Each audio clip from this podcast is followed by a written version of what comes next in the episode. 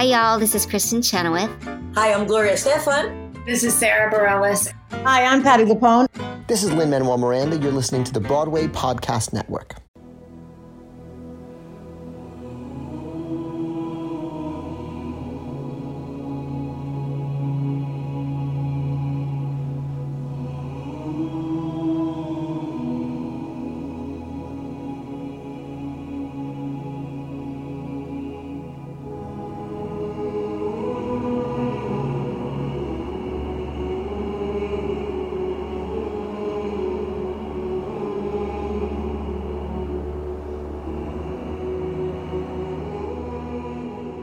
All theatre lovers, both out and proud and on the DL. Welcome to Broadway Breakdown, a podcast discussing the history and legacy of American theatre's most exclusive address, Broadway. This series is called The British Invasion, and it is covering shows that originated in the United Kingdom and then transferred across the pond to our Great White Way, some making a giant splash and some barely making a ripple. I am your host, Matt Koplik, the least famous and most opinionated of all the Broadway podcast hosts. And with me today is a fellow podcaster. He has so many podcasts. Uh, if you know True. me and you've listened to me on anything else, you've listened to two that he does. He is the host of Putting It Together, the music of Stephen Sondheim.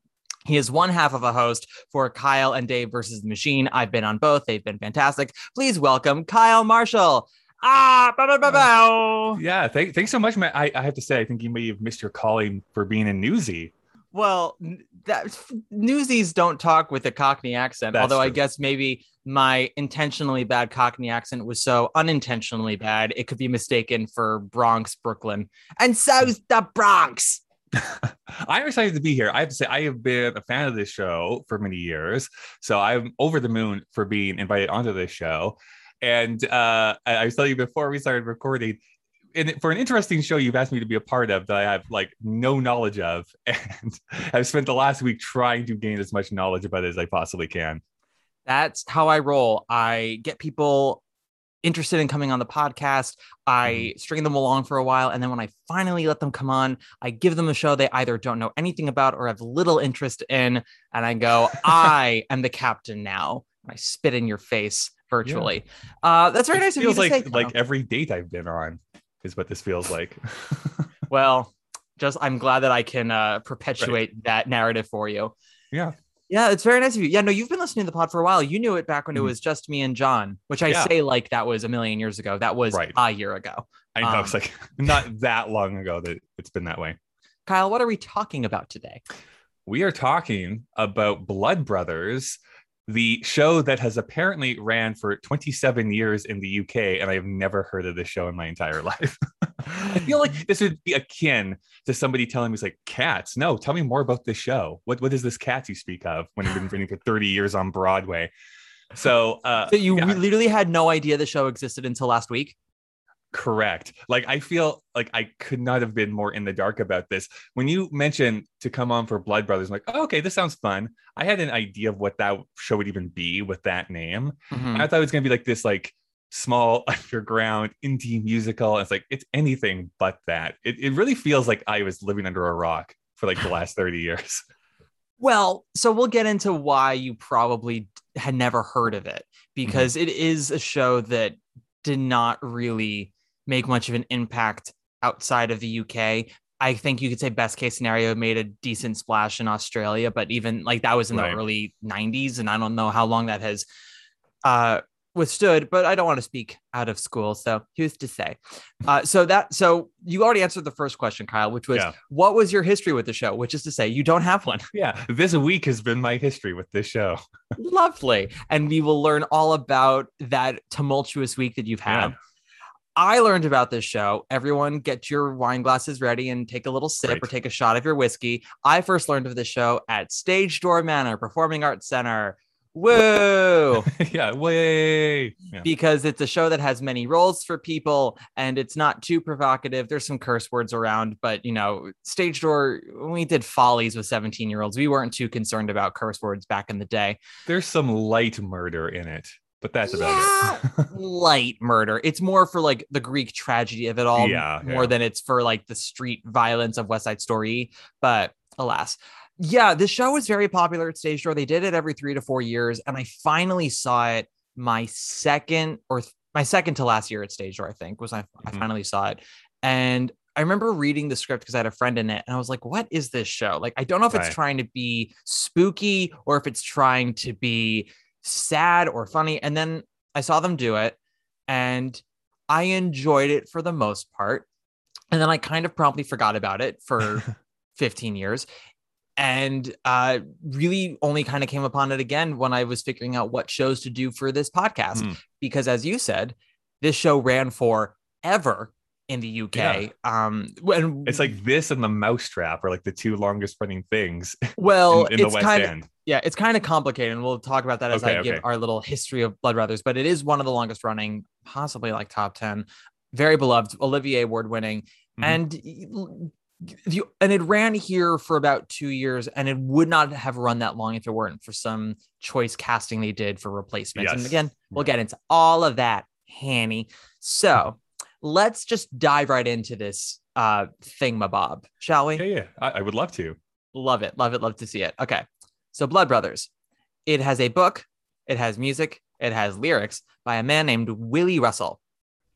Uh, the thing I love Who most sounds like he should be from Kentucky. Can I just say that? Like when you see that name, it really feels like he's a Southern gentleman. Not at my all. My name's Wheeler Russell. How Yeah, you doing? Exactly. I guess that may not be Kentucky. Well, that's Kentucky's pretty is like a thicker Southern accent. You you Um, you do the you do the vocal work here on this episode Okay. because I unfortunately I'm a triple non-threat and where I cannot sing, dance, or act in any conceivable way. So Well, you've got a nice dulcet speaking Yeah. voice, and that is perfect for podcasts. Whereas mine you- could get right. you unpregnant. I feel I feel like I could probably pull off like a Rex Harrison occasionally if if I was asked to, but that's as close as I'll probably ever come. Sure. I mean, do you got rhythm? Are you Jodi Benson? Do you got rhythm? I can snap my fingers a time or two. uh you know who can snap his fingers fingers who can snap his fingers jesus christ willy russell Right. will it not willy from kentucky willy from liverpool and that's important that he's from liverpool guys remember that because oh boy will that come up in the show He's the fifth Beatle. yes well I know. fun- funny. So kyle knows what he's doing. He knows how to get these transitions in. First of all willy russell started his life or started his life started his career as a uh, hairstylist i believe. Yeah Mhm. hairdresser hairstylist and then went back to school and got into playwriting. And he was best known before blood brothers for two works. One was uh, the play educating rita which i believe came out on the west end around 1979 uh, it won the olivier for comedy. Yes, he won the Olivier Award for Best Comedy, and he was nominated for an Oscar for his for his adaptation of the screenplay for the movie, which starred Julie Walters and Michael Caine. Michael Caine. Yeah. Yes, and he also wrote a jukebox musical uh, based off of the Beatles catalog. It was called John, Paul, George, Ringo, and Bert. And there is a dot dot dot there before the and Bert. And it won the Evening Standard Theater Award for Best Musical in 1974, and it ran for over a year on the West End. So Willy Russell was not like, you know, some random dude. Right. He'd written some successful plays on the West End. He'd written one successful musical, or you know, wrote the book for a successful jukebox musical. And I could be conflating this too. I've read a lot and now I can't remember if it was for this show or that one. Wasn't the the Beatles one like a kind of a surprise? Sort of like because it ran so long, like people were not expecting. Like it was supposed to be like a six week engagement, and it ended up running for that long. that honestly sounds about right. And that Yeah. kind of is Willy Russell's writing career is Career, that things yeah. things tend to run much longer than anyone expected. And yeah, like educating Rita, I believe came from like a a festival and then transferred and just Mhm. like became a big hit and really like launched Julie Walters's um Right. serious acting career because she was more of a like not stand up like sketch comedian before this and this kind of legitimized her as an actress which is hysterical to think of now they were like oh yes Julie Walters she used to be illegitimate as an actress like I know, right?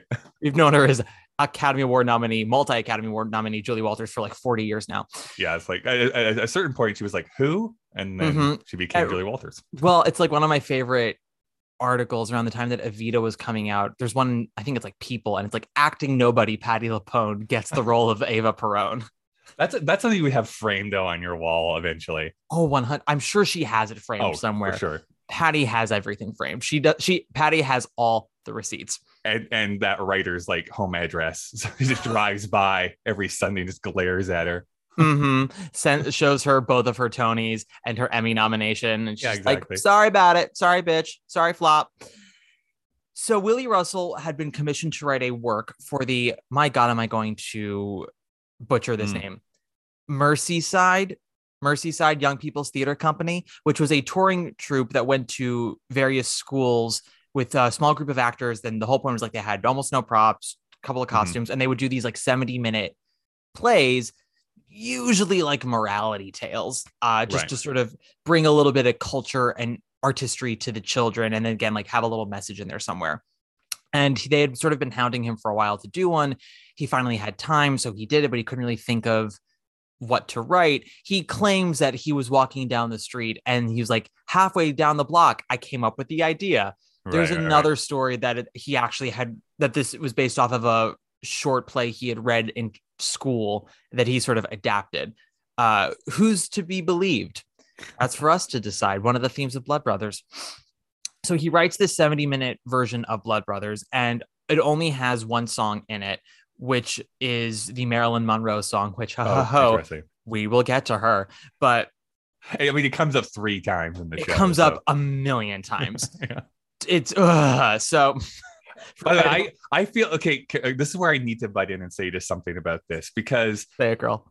in a way, I've gotten to know you a little bit here, Matt, and our personalities, in one aspect, are very different. In that, and this is gonna sound so mean. I feel like you don't care if you come across as being an asshole sometimes, and like my whole personality is me trying not to be. And I feel like I'm gonna come across as like a, the biggest dick talking about this show. But one of them is that Marilyn Monroe and why I don't think it works. But anyways, we'll talk about that. in a minute. Well, there's a there's a reason why it doesn't work, and her first name is forced. Uh, so well, yes. There's a lot of forcing in this lot- show. there's a lot of things say. forced into this show, 100. percent But I don't want to get I don't want to shit on it too much because there are things about it that I No. think work. There's But things like, I love in this show, but there's a couple things I'm going to be like extra critical on, and uh, people can write in if they think I'm being a jerk. I'll put I'll put it this way. Yes. I first of all, thank you. I I am pretty open about who I am and my opinions. I try not to be a dick when it's about negative stuff, usually just mm-hmm. because, well, it can be really fun to be sassy in the moment. Nothing's ever really accomplished and you're never really heard because people then just go, Oh, you're a jealous hater. And it's like, well, first of all, yes, I am. But second of all, I actually first want- of all correct, but second of all, that is 100% accurate. I am very much a hater and bitter and jealous. But the other thing is that I do, you know, we all want to be heard, right? And we want what Mhm. we say to come uh, to register, and it registers when you try to uh, express yourself in a non toxic way. Yeah. So that is what I try to do for the most part. That said, sometimes, you know, we get carried away on this podcast. We have our bits. It's we fun. drink some wine, you know, you get a bit catty, and uh, things come out. So the cats episode came out the day before we recorded this, and it's Mm. very clear that Kyle listened to that episode. he heard me and Amanda get very drunk and very sassy. That's right. But to right. be fair, that's the only way you can talk about cats. Well, even if you like it, you have to get Right. drunk and sassy when you talk about it. Anyway, um, so they do the 70 minute version of this play, which has like slightly different ending. The the outcome is still the same, but who holds the gun is a little different Yes. In the 70 minute version of the play has only one song and willy russell's like it worked. It worked so well. Those kids were like yeah i'm into it. And part of me is like yeah because it was 70 minutes. But also Yeah. you know if you watch the video of it and you know or like a clip of it because there's a clip of it in the documentary on West End musicals called The Story of Musicals, and you can see a little clip of that version. It was like done in the round with the kids all around them. And I'm like, yeah, of course the kids are going to be into it when like actors are coming up and down the aisle holding guns. Like that gets their attention Right. Right. Right. but he's he went to work on making it a full length musical, especially because he had been hounded by um, a producer, Bob Swash, who was really pushing Russell to write another musical, one preferably that did not have a previous catalog. And Russell had had a career as a pop songwriter as well, so he could write music Uh, originally, he was going to look for someone to write songs for this, and then he's like, "Yeah, I can sort of do it myself." Plus, you know, I don't have to worry about anyone else's deadlines and uh, procrastination. And also, like, if this makes any money, I'll get all the money for it, and I don't have Yeah, to yeah, share with nobody.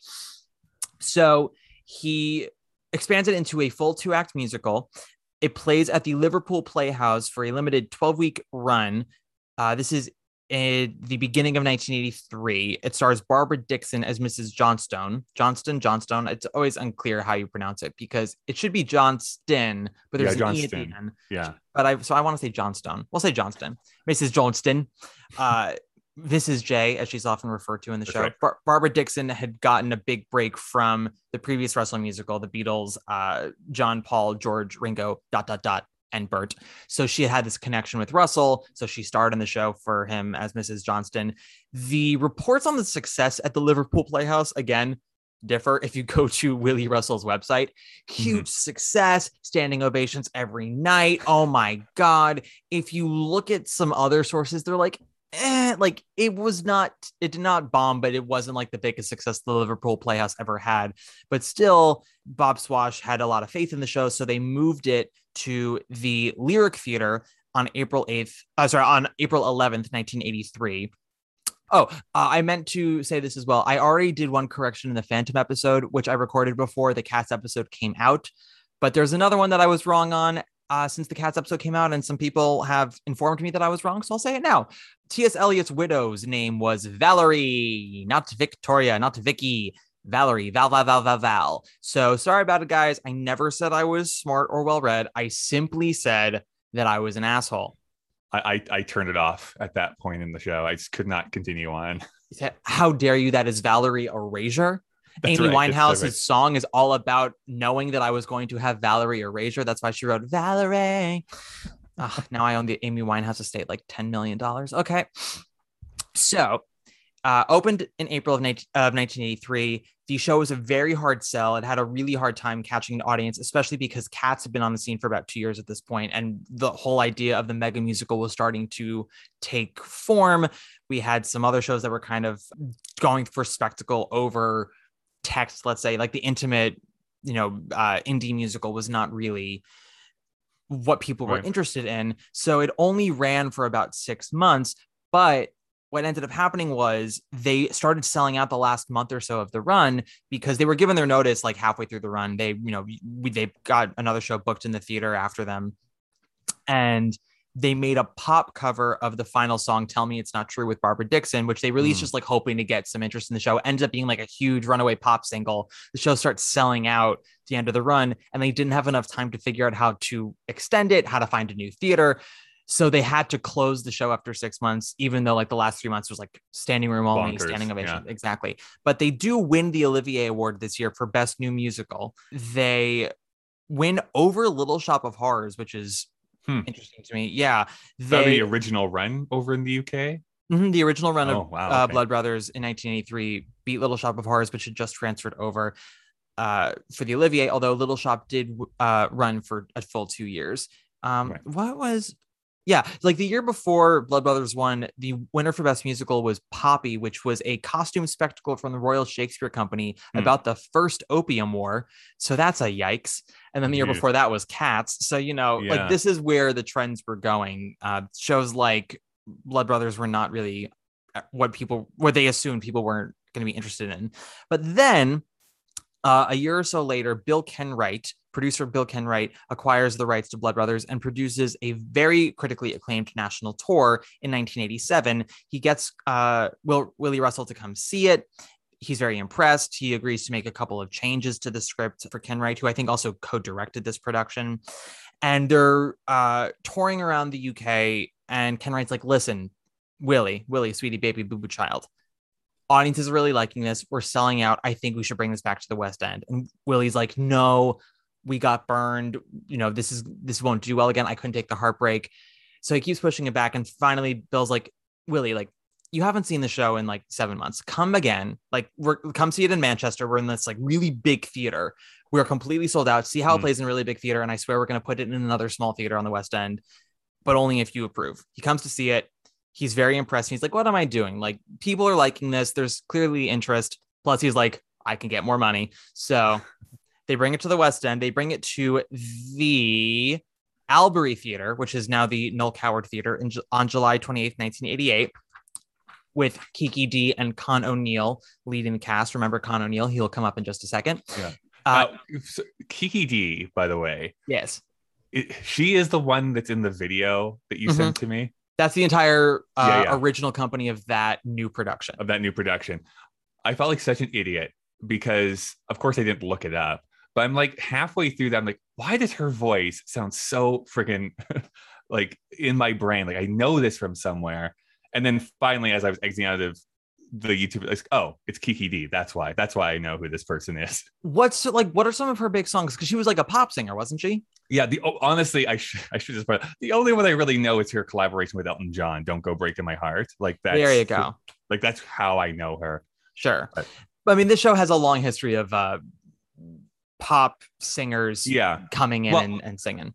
I mean, you mentioned how Willy was all about singer songwriter before he even transferred into script writing and stuff. Mhm. But that's what I felt while watching this. Like, oh, all, all of these are basically a pop standard song that you could release onto the radio. Like, it, Yeah. it feels very much like that. It's like, oh, I'm listening to Joy Division for a moment here now, and then now I'm off to this one. Yeah, it's yeah, Mhm. yeah. Which I think is both in to its credit and like my criticism I have, I think, overall the show. But, anyways, yeah we'll get there let, let, us just get this fucking show to broadway Do it, and get then we'll, it. we'll goddamn talk about this goddamn show so as i said opens at the albery huge hit right off the bat this is also for any listeners who started at the beginning of this series you'll remember this theater the albery theater as where oliver first premiered although i think at that time it was called the players theater Mhm. don't call me on that By the way, because of your uh, episode, I watched the movie Oliver for the first time this week as well. So Mhm.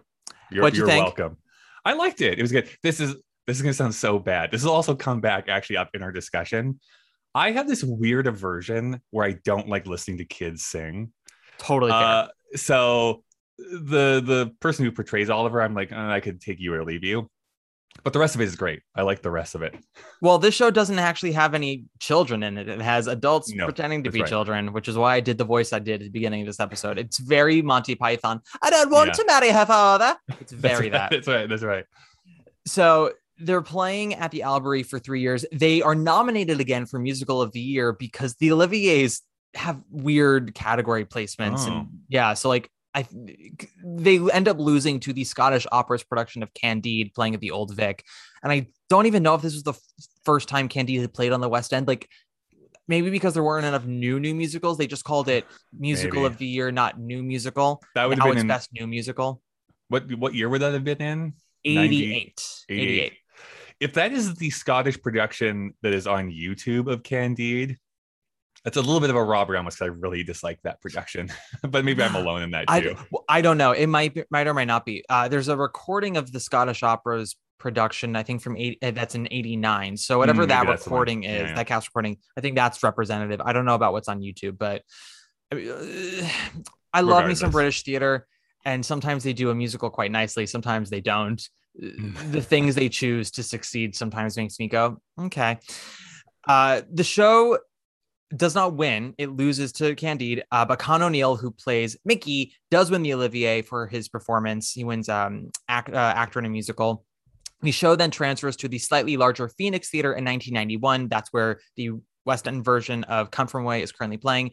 Then uh, it does not come to Broadway immediately, which is actually very No. rare for these uh, British transfers because usually the show comes within two to three years uh sometimes even like a year so like phantom comes to broadway like within 15 months Les Mis within uh you know 15 months cats Mhm. within a year i think the longest other than this one is billy elliot which comes to uh broadway from the west end in like three years blood Right. brothers takes five years to get to broadway Yeah, it's a while. yeah, it's a long time, especially considering just how successful it's been on the West End up to this point. But I think part of it is that the show, while it was very successful there, it did not become the international, re- internationally recognized show that Cats, Phantom, and Les Mis were. They didn't. While say tell me it's not true it was very popular on the pop charts there it was not popular everywhere else Right. um, so they opened it in Australia where it does well. Then they do a pre-Broadway tryout in Canada with this cast. Uh, who's to say how well it does there before they bring it to Broadway? But it does eventually come to Broadway on April 23rd, 1993 at the Music Box Theater, starring Stephanie Lawrence as Mrs. Johnston, who had done it. She did not open this production on the West End, but she did play Mrs. Right. Johnston for three years. She also was a replacement of Evita. She's the original Pearl, I think is her name in Starlight Express. Yes. Yeah. Yeah. Yeah, the one who's like, you know, go Rusty, go. Yeah. Con O'Neill uh, repeats his performance as Mickey. Warwick Evans repeats his performance as the, The narrator. useless, useless Oh God, narrator. I'm so glad you're so aligned with me. It's like, what are you doing here? what, what is up with this? it's well, oh god, will we get to it? Um, and then there's another couple, a couple other English actors are in this production. It's mostly noted for me as Kerry Butler's Broadway debut. She's in Right. the Yeah, ensemble, yeah.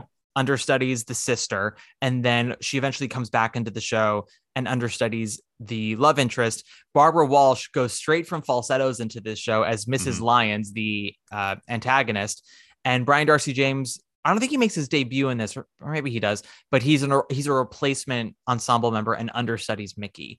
Hmm. Um, at this point, also when Blood Brothers came to Broadway, uh, Willy Russell had written another play, a one woman show called Shirley Valentine, which had come to Broadway in '89, I think, and had done quite well. It ran for a year, was nominated for uh, Right. Best Play at the Tony Awards. Might even have had the movie version come out before Blood Brothers finally came to Broadway. Yeah. So he had he wrote a whole other play which had a movie version in the time it took for Blood Brothers to go from the West End to Broadway. So as I said, it opens April 23rd, 1993. What happens after that, we will get to. So, Kyle, Yes. what is Blood Blood what is Blood Brothers about? I mean, I could, I guess I could answer that in two ways versus like, what is the plot versus what it is about. I personally think it is about whether or not we control fate or fate controls us, if I wanted to Mm. be all literary about it. Um, what it is actually about is a woman who becomes pregnant with twins. Her husband leaves her. And the uh, rich lady she's working for as a, like a housekeeper is unable to have kids. So they concoct this plan where each of them will keep one of the sons. And uh, because the poor woman is superstitious, the rich woman convinces her that if they ever were to discover that they are twins that were separated, that both of them will die. Hmm. Stuff happens. they discover that they're brothers, and then they die. Yeah, That's basically the show. that is yeah. It's it's like Parent Trap meets um I I said yeah, Oliver. Parent Trap meets Yeah. Oliver. like the the, the other With some Thatcherism in there. Well, some light Thatcherism. Uh, I thought of uh, Macbeth too a little bit, which is like a a prophecy, a prophecy that's foretold. It only becomes a reality because someone obsesses over the prophecy so much Mhm. that they actually fulfill it by the end of the show. But Mhm. yeah, so there's a lot of stuff I think that's wrapped up into this. Yeah, I mean, the thing about it is, so like the two brothers, they are separated at birth, and if before anyone comes from Mrs. Johnston who has the twins, like how could she do it? She did have six other kids, and no husband, yes. and she was already saying like she she worked it out that she could uh manage with seven because she was pregnant. She's like, I can I can make a seventh work. I figured it out. I've adjusted the the finances. Plus, I guess welfare. They were living on welfare. Plus, with the new job, Mhm. then when she found out she was having twins, she was like, "There's no way I can do that. That's going to break everything. I don't know what I'm going to do." Uh, on top of that, welfare is onto me. So if I have two more kids, they're really going to be on my case. So she was desperate. And then And, Mrs. and I know that not, not to get super political with this show, but uh, th- like this takes place in the 70s, like that part of the show. I think that part What- takes place in the 60s, actually. Oh yeah, I think you're right. Yeah. Um, but uh, why uh, ease of access to birth control is a good thing because then you don't Mhm. have unplanned stress in your life. Yes, because so our opening number, well, so for oh, well, for being really honest here, we have a quote unquote overture that goes on for fucking ever. Because it's weird. not even really an overture, it's just a lot of tones. It's a lot of it's just mood setting music. It's underscoring. I was uh, originally listening to this score on uh, just earbuds, and I turned it on. I was like, it says it's playing, but I don't hear anything. I actually had to like turn on just from the speakers, like, oh, it's just like, yeah, Yeah. like a 'Cause it long just- yes. sustained note. Uh, for the intro for this, uh, I will be cutting out the first nine seconds of the quote unquote overture for our intro, as it is mostly silence. I will Mhm. I will begin it right when the music starts. But even then, it's not going to be all that exciting because it's just, again, it's chords, it's notes, and then eventual humming of the finale. And then the narrator comes in and says some rhyming couplets. As Again, very Shakespearean. And then we go into the real opening number, which is called Marilyn Monroe. Now, why is it called Marilyn Monroe, you might ask? Well, Mrs. Johnstone informs us that when she was young and pretty, she met a man who wooed her and seduced her. And his main line was that she was prettier than Marilyn Monroe. He said me eyes were deep blue pools, my skin as soft as snow. He told me I was sexier than Marilyn Monroe. And we went dancing.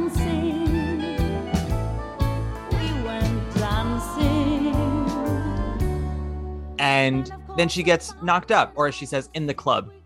And they get married. They everyone says she's the bride is lovelier than Marilyn Monroe. She has the kid, and she gets pregnant right after that next kid because, as you said, not readily available birth control. Probably also n- misinformation on uh, fertility. Right.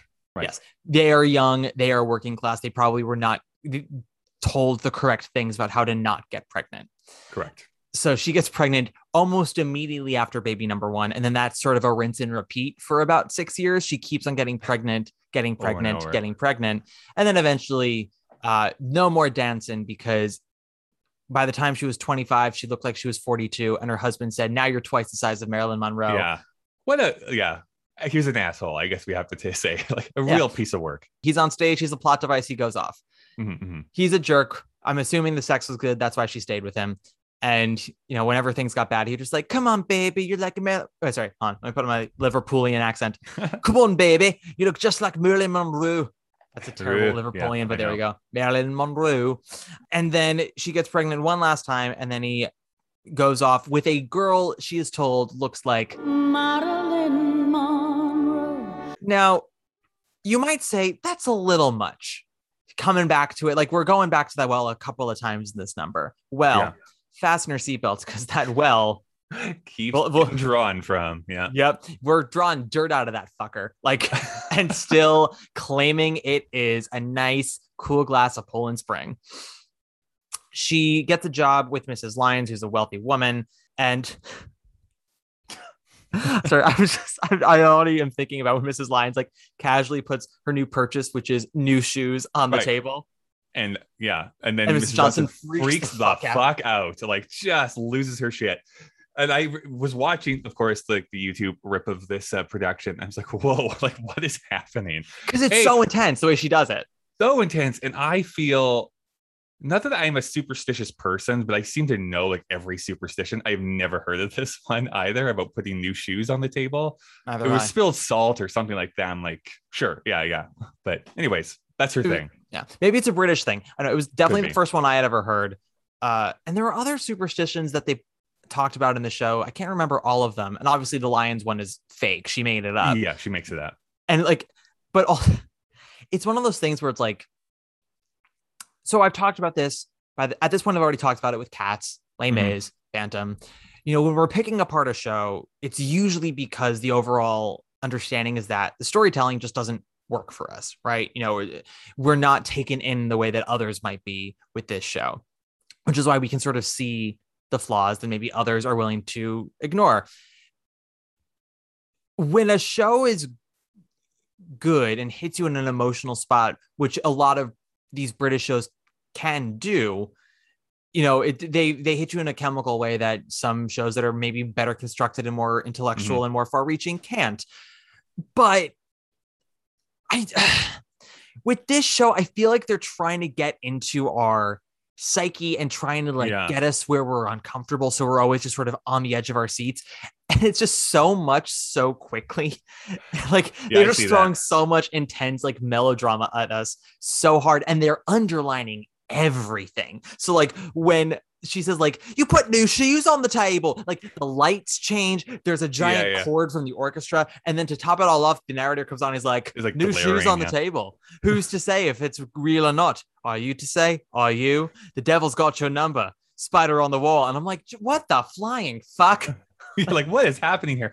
Uh, I mean, to answer, I don't know if you want to answer this question yet. Like, did you ever get a emotional response from the show? No, no. I can Okay. imagine if I saw this on Broadway, I probably would at least get some chills from the finale only Yeah. because it is a pleasant song. And to hear 15 brilliant singers shout it in my face into my mouth, I probably would get a couple of chills from it, even if I was like, this is a little ridiculous.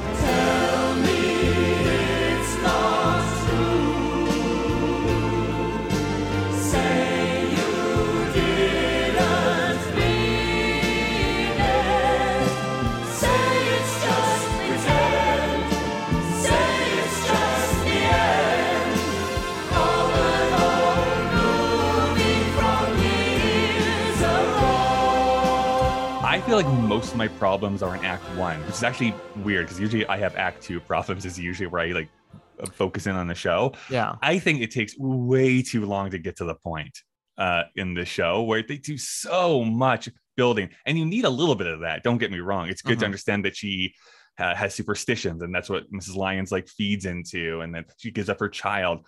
But we, it takes forever to get to the point where it's like, okay, now they're two young kids, they're meeting, they're friends, you know, all that stuff. But even though a lot of this wasn't working for me, I did have that emotional response in the final song. For whatever reason, that final song like totally hits me. I was like, oh, like I mean, this is it's a- actually really good. Um, Well, I wish you it's could a good- the rest of it up. Yeah. It's a good melody. It's, I, I've now, so I've, okay.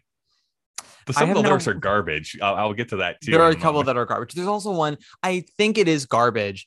One of the songs. It's actually I realized is uh, used three times the melody for uh, as, but I can't tell if it's like objectively garbage or if it's just because I tie it to a spoof kind of song in South Park that I'm not even sure if South Park is literally spoofing this song Mm, or just just this kind of song. But I'll get to it in a second. okay, okay, okay. Um, the finale. So okay, I have watched this live once in my teens and thought it was fine. Uh, Yeah. watched this YouTube version now twice in preparation for this episode. Read the script and listened to three different cast recordings. I listened to the '80s London one, the like not really Broadway but kind of Broadway one, and then the international recording with Petula Clark and the Cassidys. And while the finale does have something about it, it also does not build, in my opinion, to a satisfying conclusion yeah. mostly because it's a song that is it's a one statement song which a lot of Yeah. these british shows are very guilty of doing of taking one statement repeating it for three and a half minutes and if you're lucky there's a chord progression but not always sometimes yeah. there's a key change but not always and mm, like my god are we going to see this with the next show that i cover in the next episode but Which is what? sunset boulevard Oh, yes. Okay. Yeah, yeah. but with this like for, for tell me it's not true it's literally just Tell me it's not true. And tell yeah, me it's not true. repeat. Yeah. Um, I think I think what it is, and I, it really keyed into me uh, in the Tony's performance. mhm. and this is often true where like I can listen to a song on a cast album, but it hits me differently when I actually finally see it performed. Where like th- uh, that Mrs. Johnstone character, Mrs. Johnstone character is giving a lot to that Yes. performance, and like she's breaking down while she's singing this, and so I think it's carried on that performance. But yeah, just as a vocal, like listening to it. I don't know if it automatically gets transferred, like how devastated she actually is. Yes, it's it. Her performance in that Tony's makes sense in context of the show, especially Yeah, yeah. in these in the um the style that the show is presented in. Like I'm watching it and I'm not like, my God, she's really going for it. I'm like, no, I totally understand how this works in the show. That having been said, it's more just like it's just everyone, especially because like you have the two brothers, Eddie and Mhm. Mickey, lying dead on the stage as she's singing. Yeah. Yeah. Then they get the fuck up and I know. everyone just stands together and shouts in your face. Say it's not true. It's just like it's it, tell me it's a story on the radio. And then in case we forgot about that right. fucker of a well, it's a movie with Marilyn Monroe, right? Tell me Okay. it's not true. Uh, at this point, the Phantom episode will have come out, and I talk about this with "Wishing You Were Somehow Here Again." Well, it's a really pretty song. Yeah. It's literally just Christine for four verses going, "You're dead and I miss you. You're dead and I miss you. You're dead Yeah. and I miss you." Yeah. There's no change in character. Exactly. The last line is her saying, like, I need to let go. But that's the literal last line of the song, which it has one step over. Tell me it's not true. Because tell me it's not true doesn't even end with a line being like, but it is true. It just it ends with say it's just a story with Marilyn Monroe. Okay, so- Ah. I, I I don't know. I don't know if I should jump ahead because I know we're going through the plot. no, we don't know. Jump, all- the the structure is gone of the show. Jump all over. Here's my biggest problem with that song. And maybe I am being so incredibly literal with this, but this is actually what bugs me about that last line. Tell me it's of an old movie from long ago. Or sorry, um they're talking about how like tell me this isn't true, like it's just pretend, specifically about these two people killing themselves. Tell me it's about an old movie long ago from an old movie with Marilyn Monroe. What movie with Marilyn Monroe ends this way? Some like it hot. There is not You look at the deaths. subtext. I guess maybe. I don't know why it bugs me so much, but it's like you need to tell me what movie you're referencing in this because this feels like a bit of a cheat that you're Yeah. doing here. I don't know if Marilyn Monroe was ever in a movie that had a dead body in it. I Mhm. don't think so. But again, it's more that they're just tying it back to that, I guess, that metaphor. Yeah, it's a. Me- I, I was about to say theme. Ma- Marilyn's not a theme in the show. She's a metaphor that's constantly used in the show. Oh, constantly. Yes, and we'll. uh, You know, so yes, yes, jump. We're gonna jump all over the place. But Okay. yes, is there a song in the show you do like, Kyle? Oh, besides uh, mostly that song. I mean, it's mostly tell me it's not true. Um, I do like it. Um, probably the next closest is probably. Oh God, is it Easy Terms? I think that's the one I'm thinking of. That's the song. The Never Never. Kids. Yeah. yeah yeah so I, I again it's it's more like the melody that i'm enjoying on this because okay this is the other big thing of me coming across as like super pretentious so i host a show about Stephen Sondheim and if you want to see him go the fuck off on something talk to him about things that don't actually rhyme in songs but Mhm. kind of get close.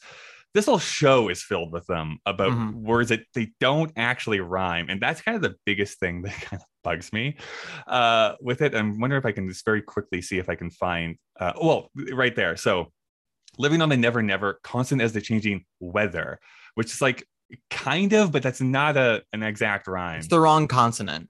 Yeah.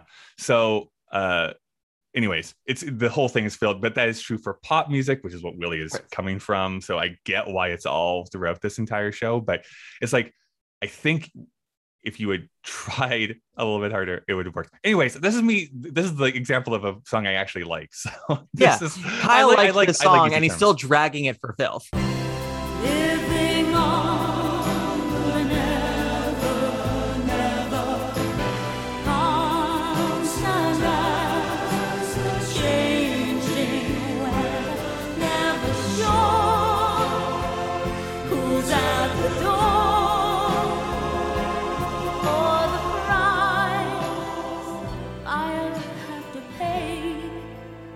This is a show for me where I actually would argue I think this would make a good movie if you cut out all the songs and the Mm. narrator and just made it like Yeah, melodramatic, fun, like kind of pulpy story.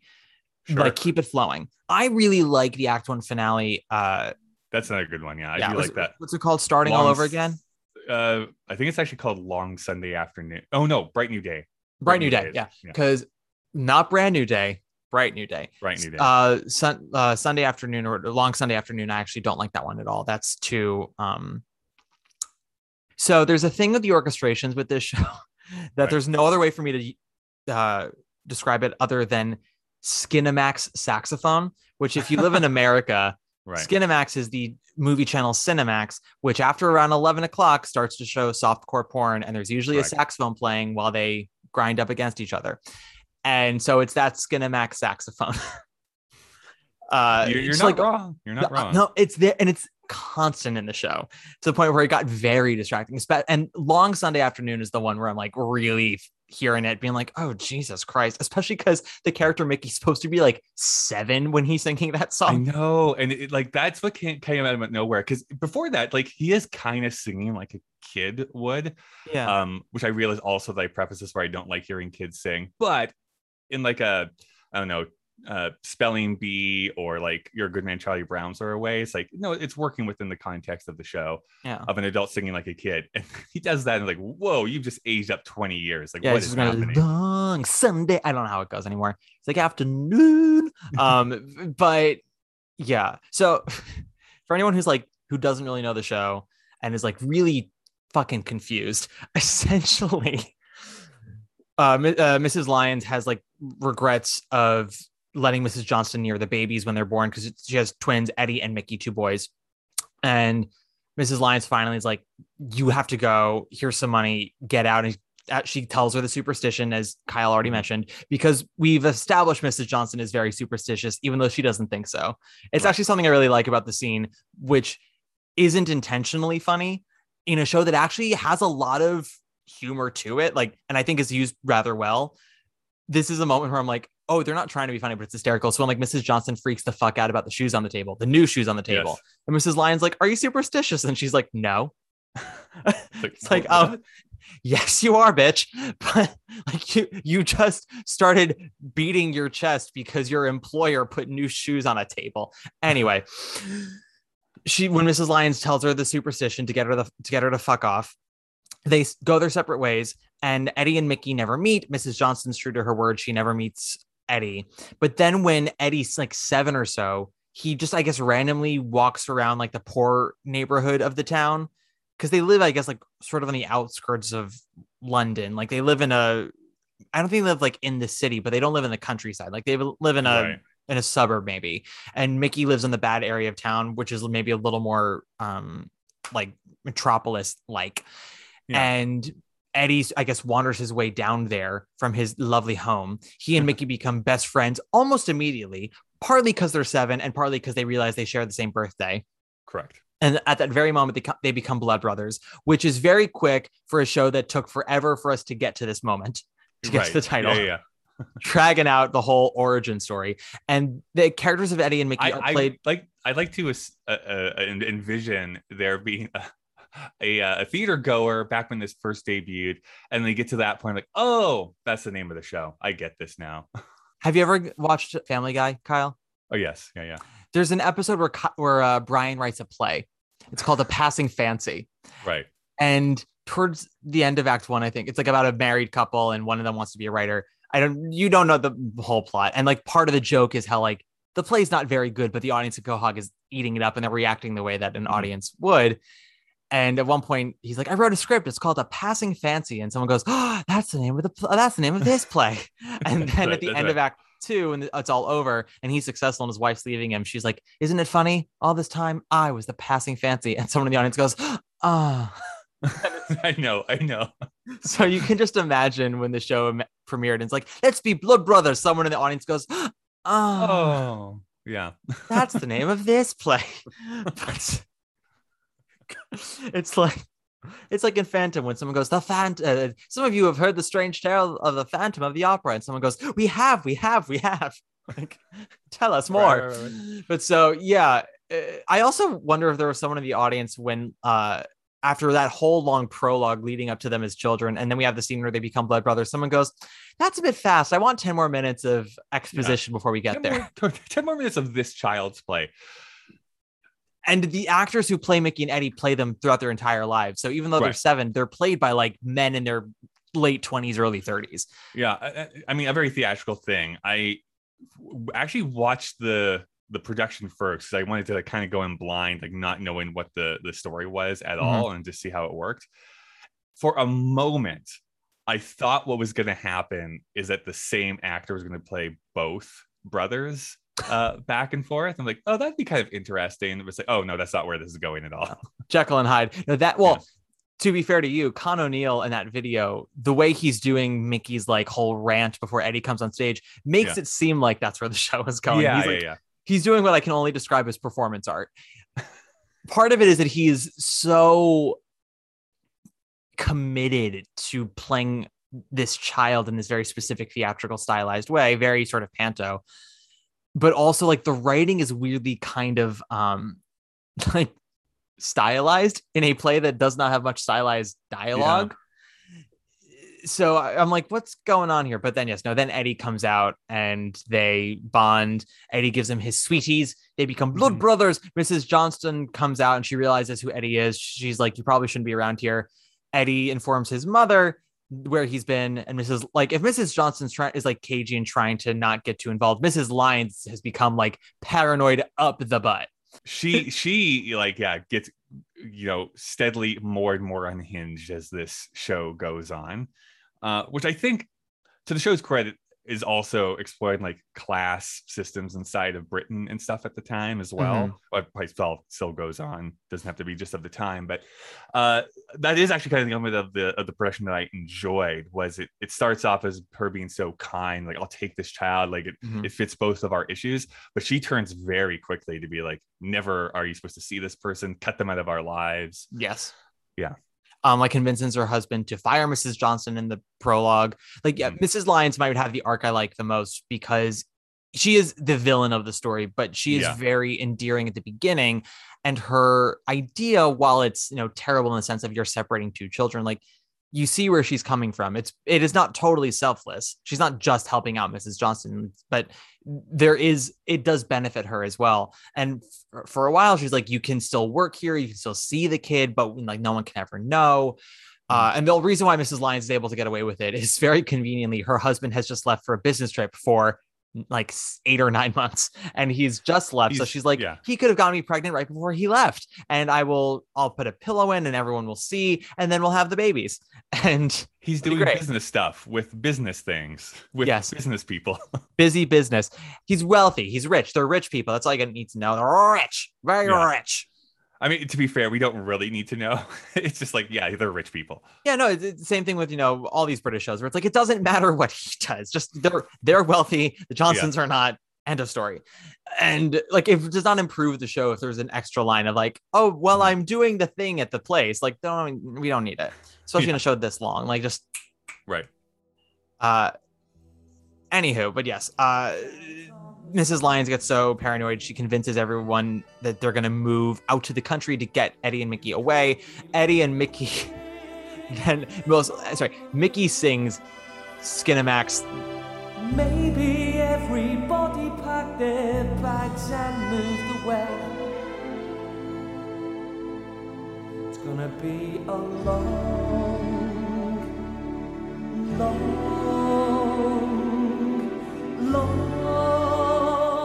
Well, is it long Sunday long afternoon? sunday afternoon Long yeah. Sunday afternoon, which then goes into my best friend, which is the same melody as my son or my child or whatever it's called.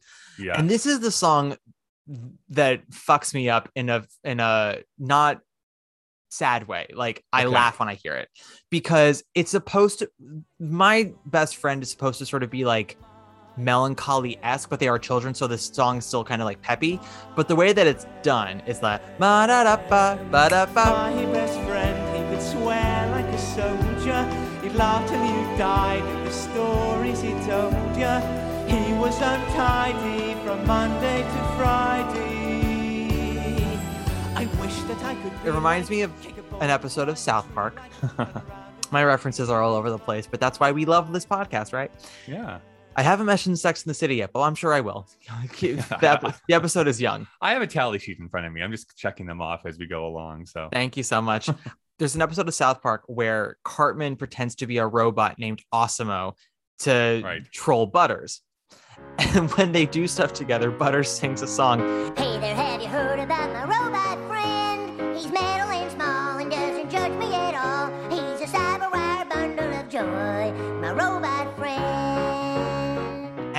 two songs are so alike that I cannot not hear it. So even when It's they're so like. I miss my best friend, and it's like, ba da la ba ba da ba, I just start laughing and I think of Butters. I'm like, and Yeah, now I imagine Butters and Eric Cartman as AWESOM-O doing this number. i mean eventually they'll probably make that episode i'm sure um They have the, to. uh, uh this is i mean t- this is actually kind of a I mean, you're, you're talking about like that sense memory that you're having. It is it is a kind of a funny song too at the same time. So they're they're like intentionally so, I should say Yes. too. Like it's trying to be funny as these two kids are trying to reconcile with their feelings. yes, I miss my best friend and hear all the things that he was great at. And like they're seven. So the things that they talk about are very sort of uh Right. surface level stuff. You know, Mickey, oh, my best friend knew all the words in the dictionary. Eddie, my best friend was dirty and smelled, but I loved him. know, but I loved him. Yeah. There's also- Dictionary, by the way, is how they pronounce that in the song lyric. Diction dictionary. Yes. Dictionary. They add a syllable. the word. Dictionary.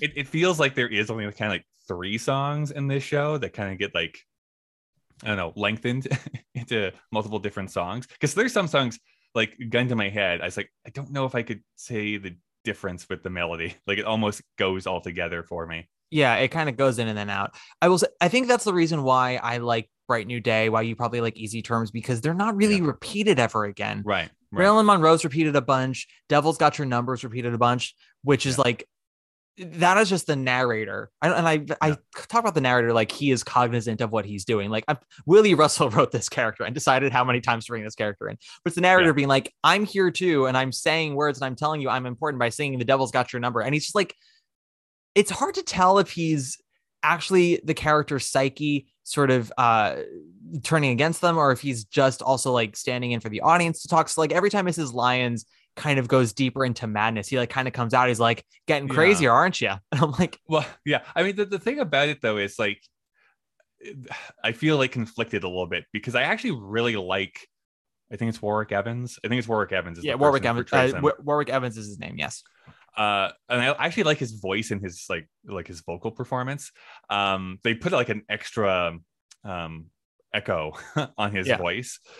So i like that but then it's like every time he comes out I was like you have added nothing to the progression of this story that they couldn't have just sung themselves. So it feels like a weird addition to this story. Like the, Yeah. the, the narrator serves no functional purpose from what i can tell yeah this is not a narrator in joseph situation. This is a narrator in i don't know where's something where the narrator is totally pointless. Um and blood brothers i suppose. I And I. I don't want to uh, warwick davis in the video or sorry warwick evans in the video does about as good a job as anyone can do Mhm. with this part. He is also like he's not overly he's not underlining everything himself. He's not like coming in and being like get it get it. Like he's actually very dry and reserved which i like. Mhm. it's the show and the production that's like again light change. Orchestra does a huge chord every time he says or does something and it's like we get it. What he's saying is important. Maybe like don't draw to, that much attention to it. By the ninth time we are starting to um uh numb be get numb to it. Right right right. That took me forever to say that word. I mean, in a way, I would love it if someone walked around and followed me, and every time I did something stupid, was like getting a little bit more mad, huh? And just like, like turn towards a non-existent audience, and as I stumbled further and further into mania, Yeah, I mean, imagine a narrator in Hamlet, like every five, not even every 30 pages, every five pages, every four pages, coming like just coming on stage and being like, so uh things are going pretty crazy here, huh? And like with the ghost coming on, things are he's kind like, of going off the rails, don't you think? Weird. This- this is weird, isn't it? And that's what how, that, I think that's how Tom Stoppard ended up writing Rosencrantz and Guildenstern. That's are Dead. right, He's like, that's I could do a narrator, or I could just write it from their perspective. Or like when the ghost comes on in Hamlet, and he's like, but was it a ghost? And it's like, I don't know. Let us decide for ourselves. Um, oh my gosh, I can't remember where this is from. It could be a South Park thing now that I think of it. Anyways, I, I always remember it, which is uh, oh no, it's a, it's an old Simpsons episode, is what it's from. That where also they, works. Where they uh, were satirizing behind the music, um, and I always remember it because it's like, did they actually kill him? Yes, they did. No, they didn't. Maybe they did. Find out after the break. It's like that's what the narrator feels like. It's this oscillation back Yeah. and forth. It's like they're crazy. They're probably going to kill someone. Are they? Who knows? Who's to say? They are. Yeah, that's just what the narrator does. He comes out and he's like, "Is it a superstition? Is it just fate? Is it because of class? Is it because of Thatcher? Is it because you're crazy? Is it because of those shoes on the table? Who's to say?" And like walks off stage and like, "What did you add just now?" Yeah. Are you an easy breezy cover girl? And then the makeup commercial starts. It's weird. That was the weirdest point in that in the show. I thought. Yeah, I think when he opened Act Two and said, "Are you worth it?" and then brought out a L'Oreal bottle, I was like, Yeah. "Wow, interesting." Way to bring in that. placement. All right. Int- that's where Legally Blonde got it from. They're like, what if we did Blood Brothers, but instead of murder, it was law school? Shoes upon the table and a spider's been killed. Someone broke the looking glass. There's a full moon shining and the salt's been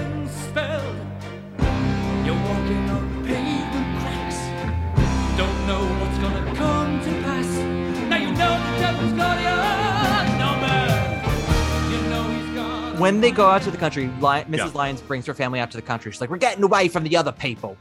And then, because fate is a bitch, fate Mhm. is a is an ironic bitch who loves to troll us humans.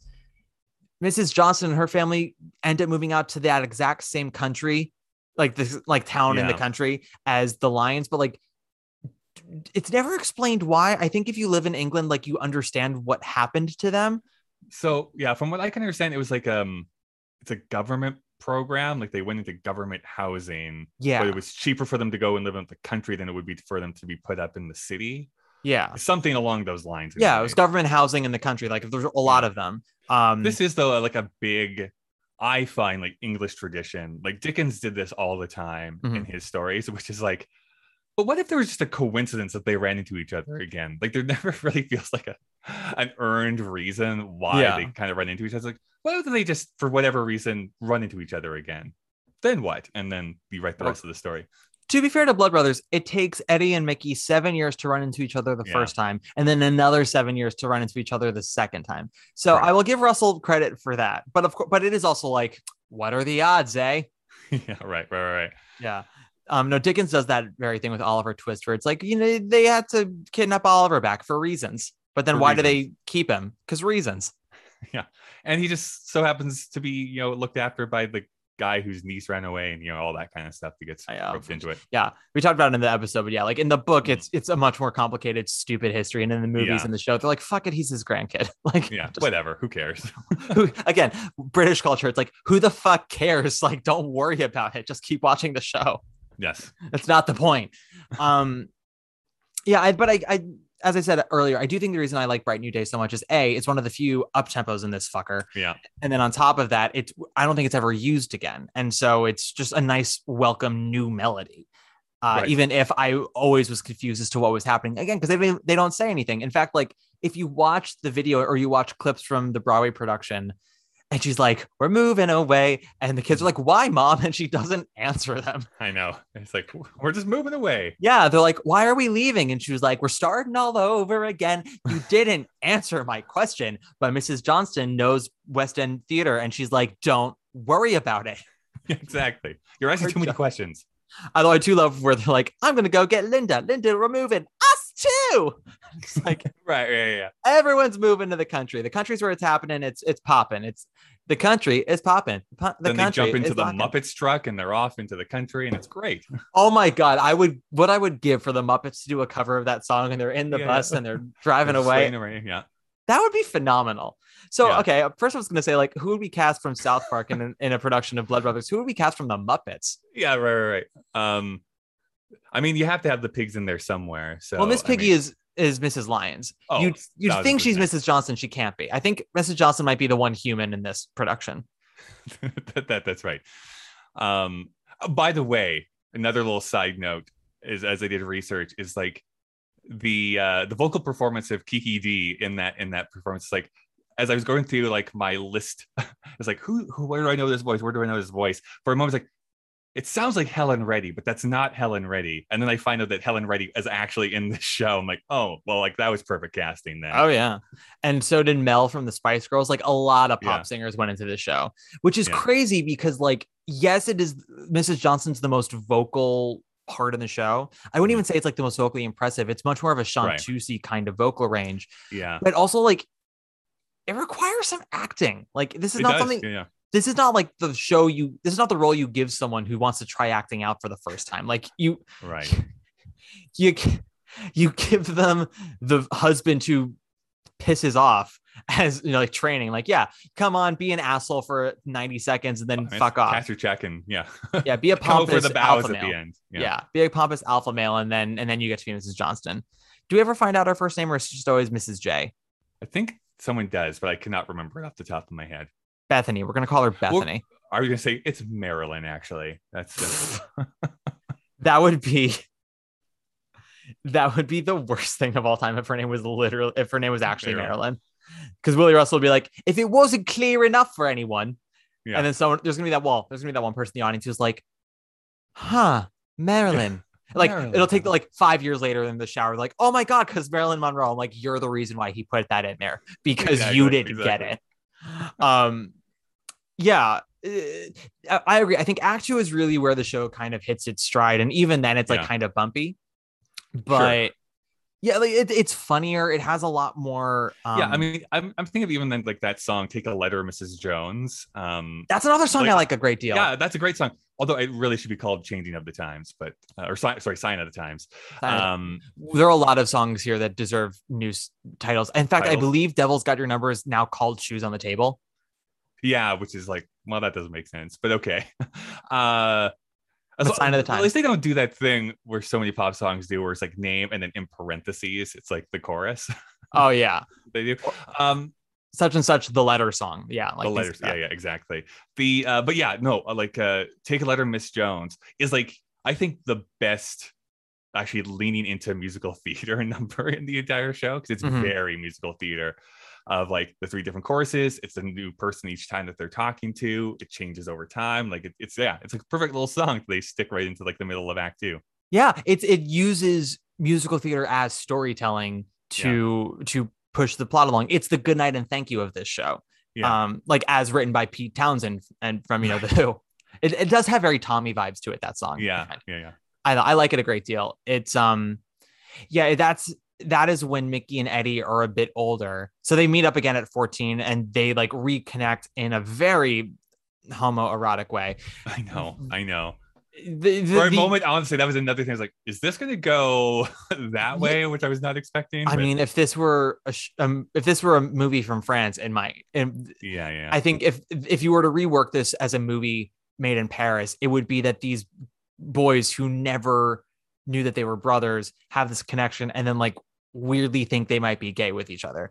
And Yeah. don't go arresting me, guys. Don't go, go reporting this episode to the po- uh, to the podcast police. If you watch the video on YouTube of Con O'Neill and whoever the other guy is playing Eddie, the Right. their chemistry together is very homoerotic, which I which maybe you could I- argue like yes, I think it is. Like, I think Kyle signing off on that too. So, uh, Robert Locke, I think, is who it is. There the we go. He doesn't Although didn't do it on Broadway though. Did not. That was uh, Mark Michael Hutchinson, I think, Mm-hmm. or at least that was the original person. Who, if that is who is in the Broadway or the Tony Awards performance, Mhm. who boy, he's a good-looking guy. But Yes, he is. Uh, he was so, the, and we'll talk about this when we get to the legacy with the awards and reviews and whatnot. The awards sort of scattered with the show are interesting, but Yeah. Because the actor who played Eddie in the video was also nominated for the Olivier, as was Kiki Dee, and only Con O'Neill won. But and granted, like Mickey is perhaps the better role. Eddie, I think, Yeah. comes into his own in Act Two. There's a lot of good stuff for Eddie then, but Mickey is the showier role. It is, yeah, exactly. It's like you're introduced to him and he's doing like a one man show for like 15 minutes. yes he's also got like the more tragic story in act Yes. two so like one of mickey's six other siblings or seven other siblings is his brother sammy who's like a full-blown delinquent just you know Yeah, yeah. he is the jigger to uh mickey's billy bigelow and the oh also i want i want to say this because i forgot to say this when i recorded phantom i understand that the gender dynamics and sexual politics of phantom that i criticize very heavily is coming from someone where carousel is his favorite musical so anyone Yeah, who yeah. wants to come for me on that like believe me i have no problem explaining to you why carousel is actually a lot better than phantom in that respect Sure, sure. but that's a story for another day But what is your favorite version of Carousel, Matt? it's yet to be done kyle um Right, right. It, there's just never been a revival that really did it for me right, right, right. i don't i mean no one's done julie jordan well in my eyes so mm, Biting your lip and yeah no i know uh god i love shouting into the void all about that you know i do but Yeah. we're talking about something that's not as good whoa. i Um, said it you can like listen you can like the show i'm not trying to come for anyone who likes it there's i can understand why a lot of people like it Oh yeah. I think it's very fair though to talk about the things with the show that are uber rough. And I think there are some people who I, so like Aurora Spider Woman famously has posted clips of Blood Brothers on his page. One is uh reviewers reels of the Broadway company and then of the replacements and we'll talk about the replacements when we talk about the legacy again. But two things. One was with the Broadway clips with um Stephanie Lawrence and Con O'Neill and whatnot somebody someone who's a super judgmental person who had some choice words to say about Michael Hayden because this guy comes from the opera world he was like I'm getting a lot of notes of Matilda from this score but ugh, Matilda's kind of annoying. Blood Brothers does it so much better. And I was like oh you're so lucky I'm not sitting at a table with you because I would eviscerate you.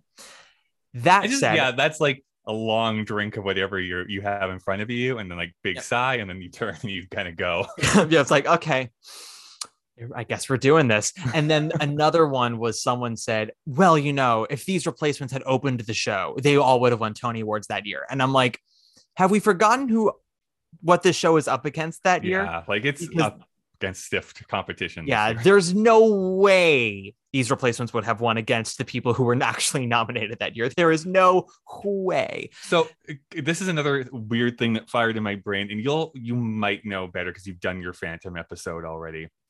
Um, because for what again, it's Warwick Evans, right? Warwick Evans, yes, Warwick Evans. Yeah. narrator. His voice also sounds weirdly familiar, and I've not actually researched him to see if he's like a voiceover person too. Uh, that maybe I'm just re- knowing something that he's done. But what he who he sounds very close to, and I'm pretty sure it's not him though, is the opening to the 50th annual Tony Awards, where uh, the Phantom actually introduces people. It's like, don't let me drop a chandelier. That means you too, Nathan Lane. Oh, the one at, when they're at the Majestic. Yeah. Yeah, and so then like Bernadette Peters and uh, Liza do their that weird song. Um, Uh, anyways, that that person sounds like Warwick Evans. I was like, is it the same year? Was that what was going on? It's not, and it was probably whoever No. played Phantom at that time, but it's very he close wa- British actors. Yeah, well, I I don't think that Warwick Evans, if Warwick Evans ever did play the Phantom, it was never on Broadway. Right? Yeah. Uh, I think after Michael Crawford, it's been mostly Americans, a couple of Canadians here and there, but mostly Americans on Broadway. Uh, it might have been, it might have been Howard McGillin at that point. I don't don't quote me on that. Uh, yeah, no, it was not the year of Blood Brothers. That was the year of Rent. So that was yes, it 96. was 97. Yeah, so Blood Brothers had actually closed by that point. It had been closed for like a year.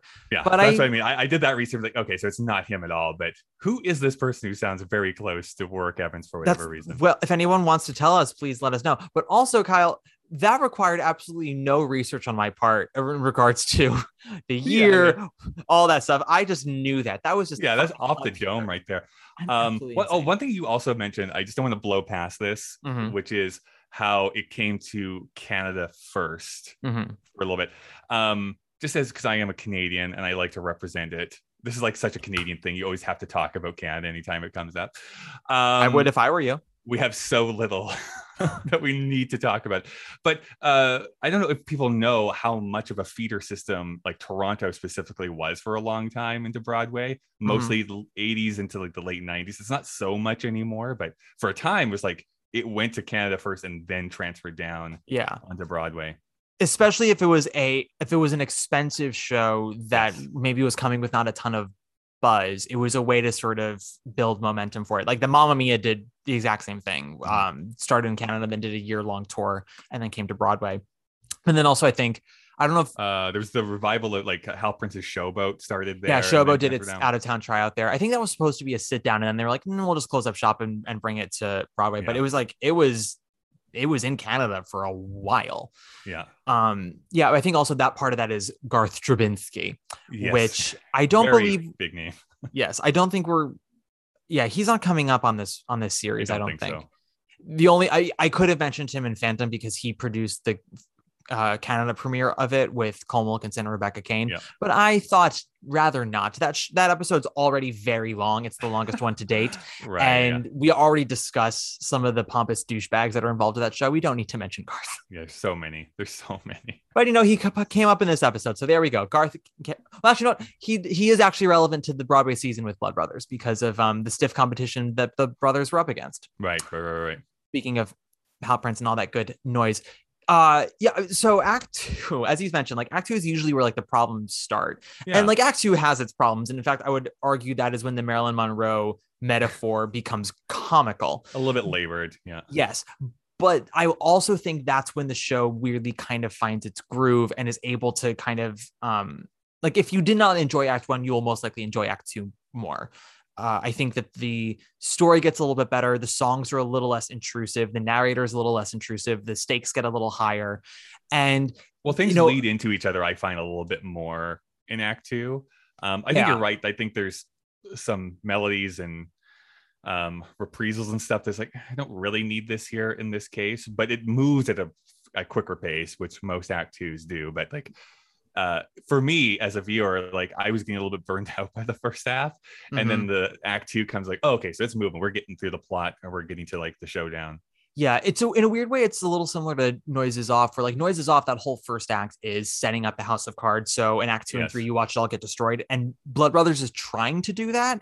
I don't think it's nearly as successful because then you have songs like "It's All Just a Game," which I think is personally a little useless, but it's there so that way because it's all about how these kids are playing, you know, cops and robbers, cowboys and Right. you Yeah. know, Indians, kids Native game. I mean, yeah, I agree. I I'll go even further. I hate that song a lot.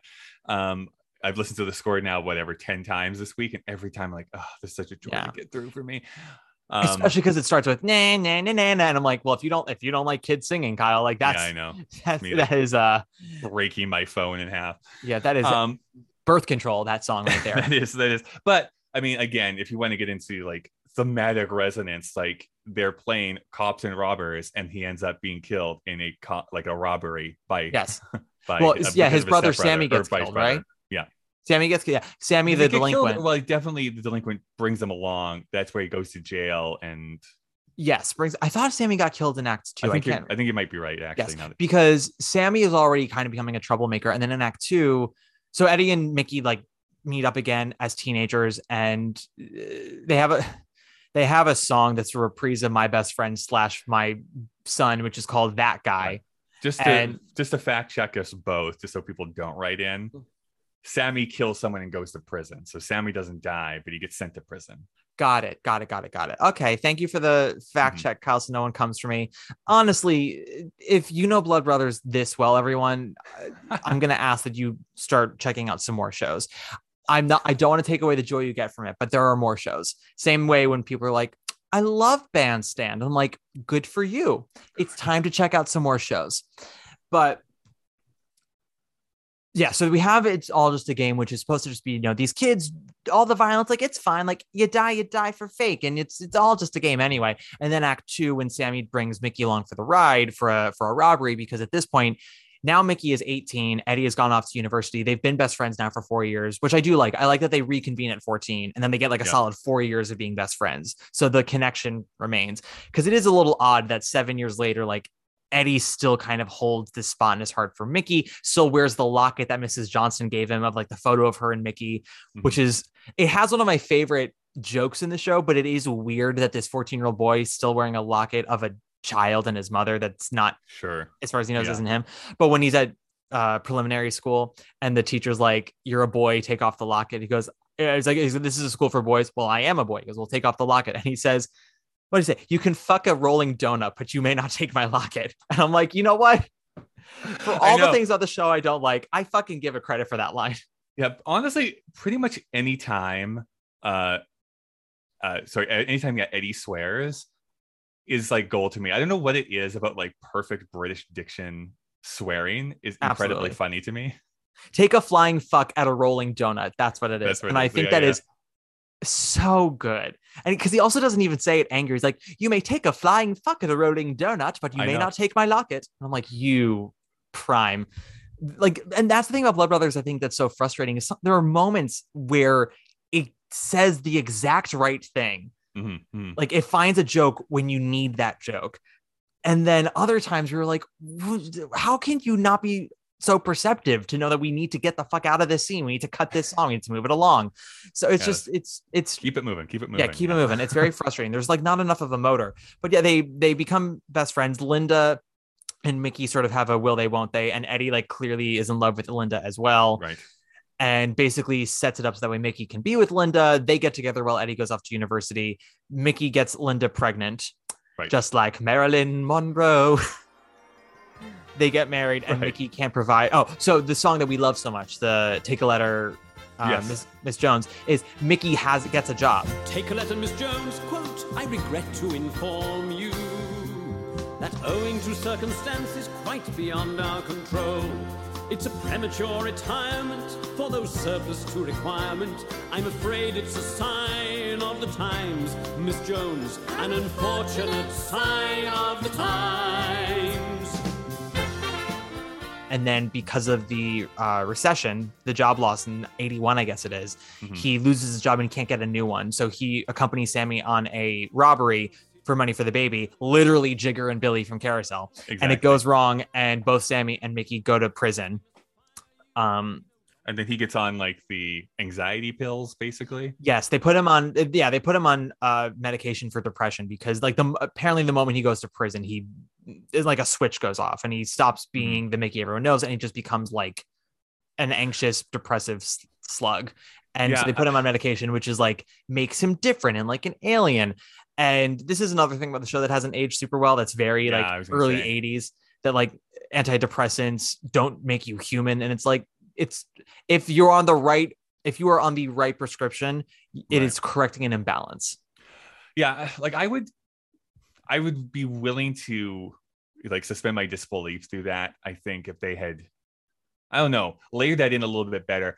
Uh, I, I like like I said, my biggest problems are with that first act and taking so long to kind of get into into the meat of it.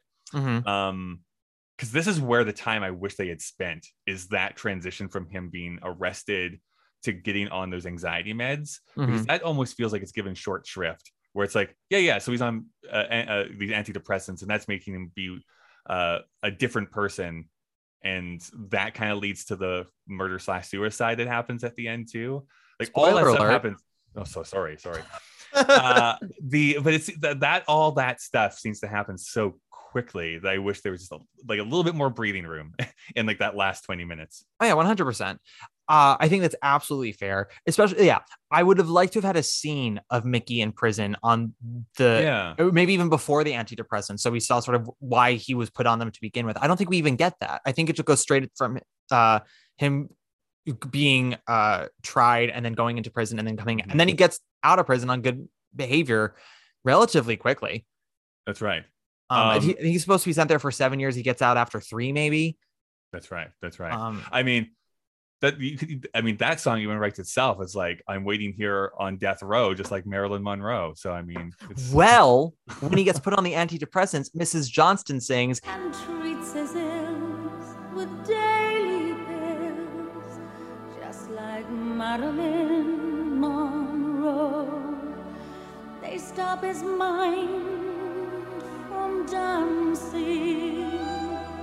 at the beginning of Act Two, when she's like telling us, "Oh yeah, we're in the country and everything's great," and Mickey's now becoming a teenager, and he doesn't think I know that he spends all night dreaming about girls who look like Marilyn Monroe. Like it just keeps on popping up like herpes.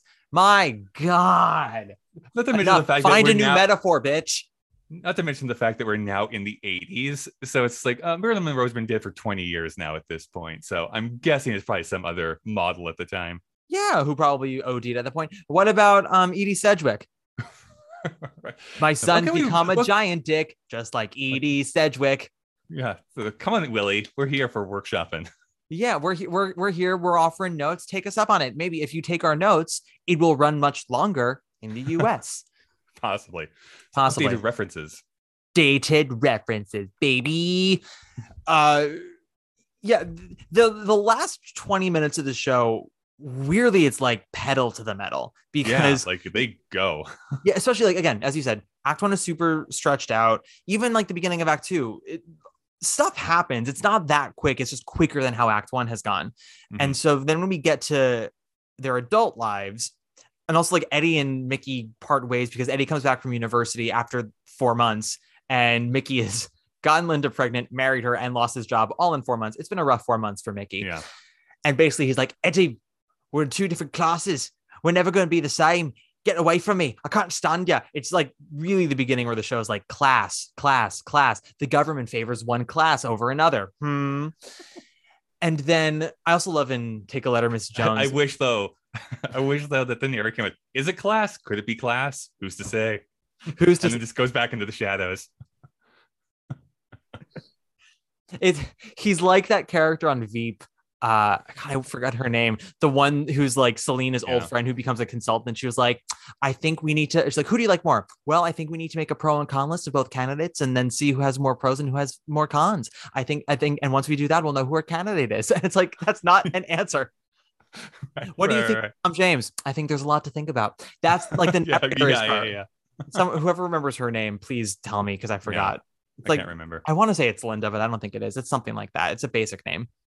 But yes, she the narrator is that character from Veep coming out being like, as you said, could it be class? Is it class? It's class, but is it? But Listen, Miss Jones, take a letter, but but is it a letter? Is is it an envelope? Is Who it can an say essay? what a letter is really? yeah, I who yeah who can say what a letter is? I do love that the last verse of that song is she gets a letter after She writing. I mean, that's yeah, that's why it's so perfect as like a little musical theater piece. Yeah, for for a musical, Especially they have a musical theater song. What a novel concept. I mean that that also because my favorite part of that song is like it is the one that's being written to her from her. It's like we appreciate all your stuff, blah blah blah, and this like it's that's such a great encapsulation of corporate culture. get to step and bitch.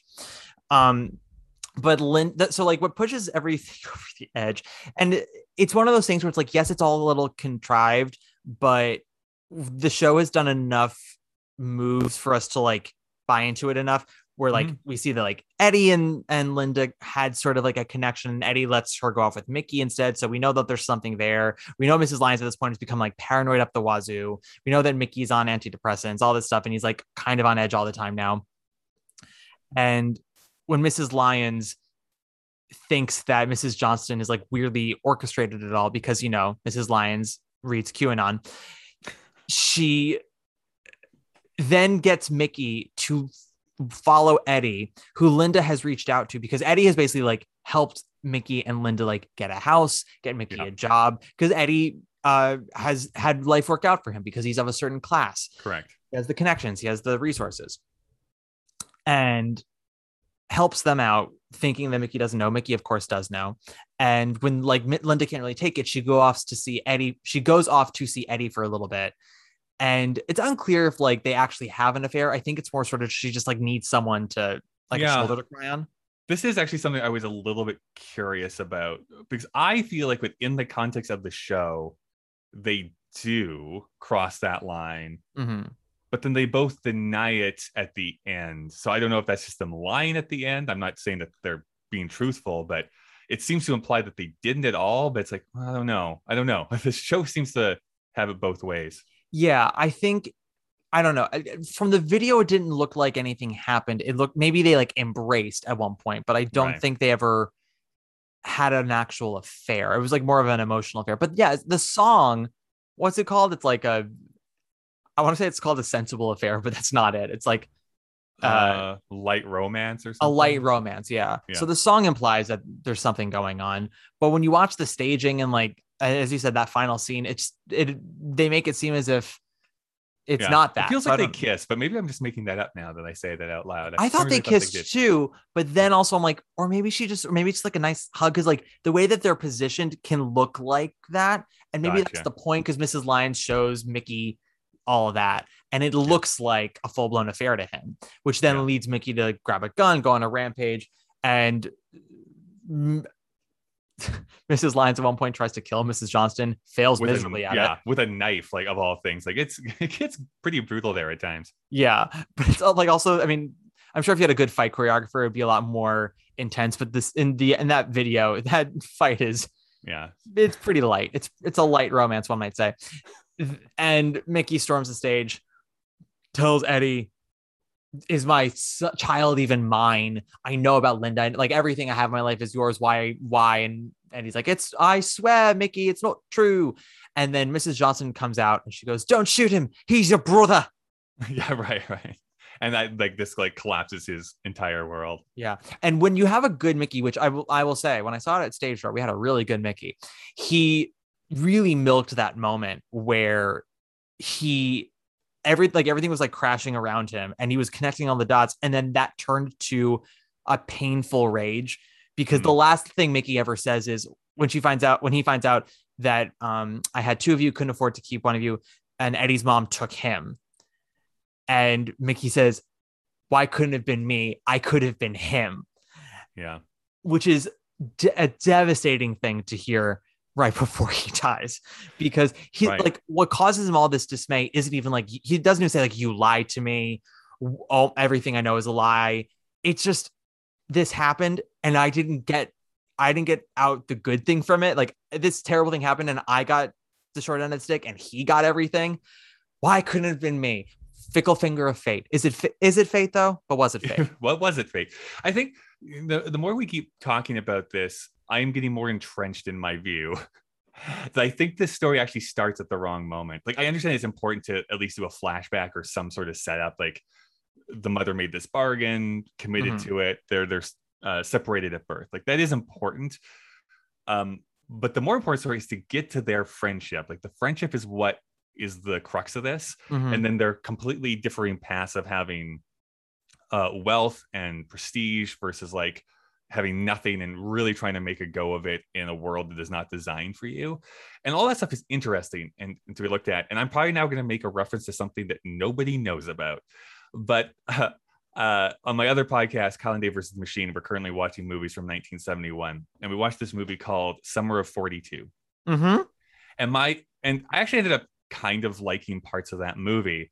But my biggest criticism was like i think it starts in the wrong place because i feel like the aftermath and fallout of that affair that is the interesting thing to look at like Mm. how would you react to this happening in your life and not that is where the movie ends and for me not that i need a lot of extra time after this happens but it's like i think we need to start closer to the inciting action of uh mickey Mhm. uh, rather than focusing on his mom for so long. And then she just gets sidelined anyways for so much of this story before Yeah. being brought into it. Um, anyways, that's that's my opinion. Yeah. Well, and it's very clear that the show wants her to be the centerpiece of the show. Like she's the role, right? Right. And I think the as you said, like the show kind of is at odds with itself in the sense that like the meat of the story is these two boys and their relationship, and then how the world kind of works differently for both of them who are, you know, they're the same, they're related, they're twins Right. but because of the way that the world goes it goes against uh certain people and for others like some people get all the luck some people don't and if you don't have the luck no matter how hard you work like there are just going to be obstacles you have to overcome that some people just never will even if they are unworthy of that clear path and that's a really interesting narrative to go down and, and a theme to explore but because the show is trying to cover so much it does not cover really anything enough in my opinion. So everything's Yeah, a little yeah. half baked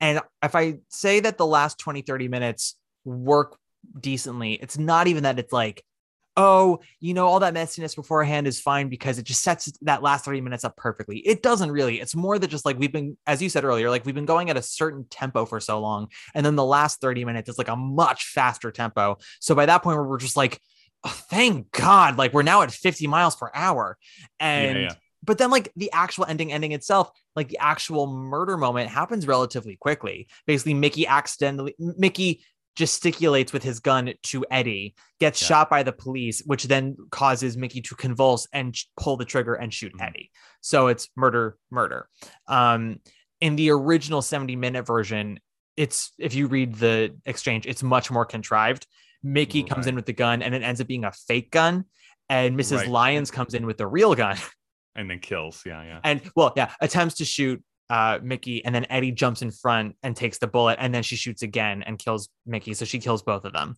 uh which is it's just very um keep on making all these references that episode of community where they're all just pulling guns on each other like every Right, five yeah, yeah. seconds it's great i love it so much not the gun part just like the fact that it's just constantly like the original ending of Blood Brothers was like, I got a gun, you got a gun. got yeah. yeah. It's like too much. So luckily the Broadway version I think is a little better. What's, It's a what's little- more dramatic than pulling a gun on someone though? Everyone. They should have more guns. The narrator should come out with a gun. No, he's gonna come out and go, Janie's got a gun, or does she? Does she? Who knows? Does she? Is that a gun? You decide, Curtin. He goes, he's gonna go, is that a gun or is that a prop on a stage? Are we in a movie starring Marilyn Monroe? Curtain. Curtain, go home, bitches. It's Yeah. Some guy like, do I, I what would we do? yeah. So would we say that Mrs. Johnstone is a fully formed character, even though sh- even if she is the lead? Like, is she she's definitely the most developed, but is she fully developed? Boy, that's a, that's a good question. Um, hmm, hmm, hmm. I mean, I, I guess I'll go to bat for her. Uh, I'll, I'll say that yes, because she does have. Um, I think there's there's different sides that we see to her character, which is like we see her struggling with her six children, this awful decision that she she makes to try and better her life and her one of her sons' lives. But then we also see her later on, and like even in Act Two, where like she knows, she understands that these two people are brothers, is not saying anything, but still being motherly to him and not pushing him mm. away or or trying to influence their decision. Like, hey, it's their choice if they're going to be friends from this point on. I did not do anything to guide the hands of fate in this Yeah. in this regard. And then having her final breakdown there of like, was any of this even worth it? that Mhm. s- sort of thing, right? So I don't know. I guess I, I I'll say yes, but what is your opinion? I I think she's like 80% there. Okay. I think I think stage time does not equate to substance. Right. I think sure. I don't think she's really. There's a lot of complexity into her emotions, but I don't necessarily find her that complex of a character. Like Yeah. I think most of the complexity with her happens in Act One, uh, t- towards the beginning. But even then, it's mm, not a little kind of broader strokes. The moment that I like the most with her is when Mickey and Eddie are 14 and they reunite, and they stop by Mickey's house to see Mrs. Johnstone and they lie about what movie they're going to see. They're like, we're going to go see Dr. Zhivago. And like, they want to go see a, a, a skin Yeah. flick. And she catches onto it immediately. She's like, Mhm. I'm not born yesterday. She's like, I also wasn't a saint before I was your mother. Like, I know these things. And there's a beach. She's like, eh, go on before I change my mind. Like, go see the movie. And Mickey's like, oh my God. And Yeah, I was yeah, like. I was like, I don't know. I I like that. I like the like because you also have like Mrs. Lyons who is a helicopter parent, and you have Johnstone who's like, you know, she cares, she's there when it matters, but she's also like, my kids are gonna fuck up. It's my job to not like keep them from fucking up. That's what's gonna make them learn. That's gonna make them stronger. And I'll be there when they need me, but I'm I'm not gonna like be around the corner all the time. That's not gonna help either one of us. Which is the script that I found that I guess they like uh sent to schools in England has all these questions in the back and like uh homework assignments Mm. like like reading it like it's a Shakespeare play and they have all these questions one of the themes they talk about is how parents how overbearing parents can um be detrimental to their children which is very true and I think we see that a lot today Right. Well, I mean, you and especially in the theater world, right? I mean, that is something you see a lot. Yeah, and it's something I, something that I think is actually really interesting with Blood Brothers because I don't know of many works before this that discuss that. This is hundred percent the first Broadway musical to discuss helicopter parents, Mm, Uh, mhm. to, or at least to have the contrast of one who is and one who isn't. So I I I give them a lot of respect for that. How well they handle it, up to you Right, because right, again they go they they like to go more with the greek tragedy and the you know Right. superstitions spider on the wall new shoes on the table devil's got your number marilyn monroe so it doesn't explore it as fully as they could but th- it's there and there's something to be said for that um linda who's linda what's she about what's what's her story Yeah. is she developed is she a character is she a person No, she she's a plot device if I've ever seen one. 100% although she's got some good lines in there Yeah. Yeah.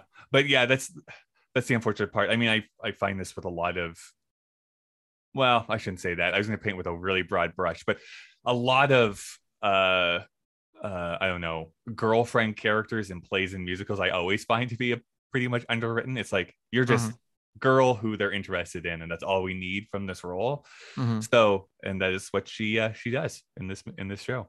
Oh, it's she there she's there as an extra sort of uh, obstacle Yeah. that sort of messes with things i mean they give her a personality but I don't Sure. necessarily they make her a person. Yeah, I would agree with that. Yeah. But again, in like in the whole British writing is of things like we never hear about her parents or anything like that because it doesn't really matter. Like Linda's background isn't important. What's what's important is that we know who Linda is and her history with these guys. That's all. And uh, yeah, and I, I think that should be pointed out too. Is that um, if you're making a work of art, I mean, is it great if every single person that comes on stage is like this fully formed like character arc? Yeah, that'd be great. But sometimes, you know, like what I'm trying to focus on, what my what I'm trying to communicate is like this big idea over here, and to do that, I just need this person to exist to Yeah. set the the the action continuing to go. Yeah, no, we don't need. Well, so th- again, that's what I mean when I say stage time does not equal substance. I don't need Yeah.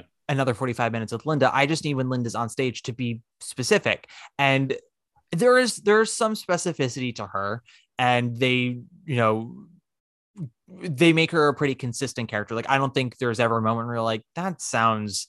Contrived. Like she, there's consistency to her, which I appreciate. But also, like, yeah, she I wouldn't say she's the most fully formed of characters, but then again, I would say most of the characters aren't. I do like the running joke at the beginning of Act Two. Now that they've been living in the country for seven years, they're 14, and Mickey and uh, Linda have been going to the same school. Linda just keeps saying to Mickey, "I love you," Right. and she doesn't Freaks say it like in these giant declarations. She says it so matter of factly. She's like, "I'm in love with you," and and I and one day you will admit that you are in love with me. And so and she'll say it like in class in front of everyone. Right. Right. Right. She's like, Mickey, it's like Mickey, sit down. I love you, and it's like, I like that. I think that's fun. yeah no it's great but it's like it's such like a man response too it's like what's her angle on this what's she trying to do it's like Sure. he's like so up in his own head Yes. Well, I also think she does it. In addition to the fact that I think she knows her mind, I do think she understands that she's getting on his nerves when she does it and that she bothers him when she does it. And she likes trolling him. So when she says it in public to a lot of people to him and, and embarrasses him, she knows that. I like that. I like that antagonistic quality to her. I wish there was more of it as they got older. But then again, her husband got arrested and put on antidepressants. What could she do? right You exactly lose your spark after that. it's, it's- yeah it puts a little bit of a crimp into the relationship let's just say Just like Marilyn Monroe. just like marilyn monroe that is correct So I think we've about discussed as much as we can on this show. Would you? i would say so yes i don't know how much more like i can add into it um it's weird because i know that both you and I've, I've talked a lot about like the negativity of this. It is weird that i ended up kind of liking the show though at the same time. I think uh, yes there's ways that you could go in and fix it but if it was just done exactly the same way like this is a show i would probably check out just to Mhm. see how it was interpreted um which is not true for for other shows. Um I mean, I am one of the anti-cats people. Like you would have to take me kicking and screaming to see a protection of cats, but Sure. Blood Brothers would not be up there for me.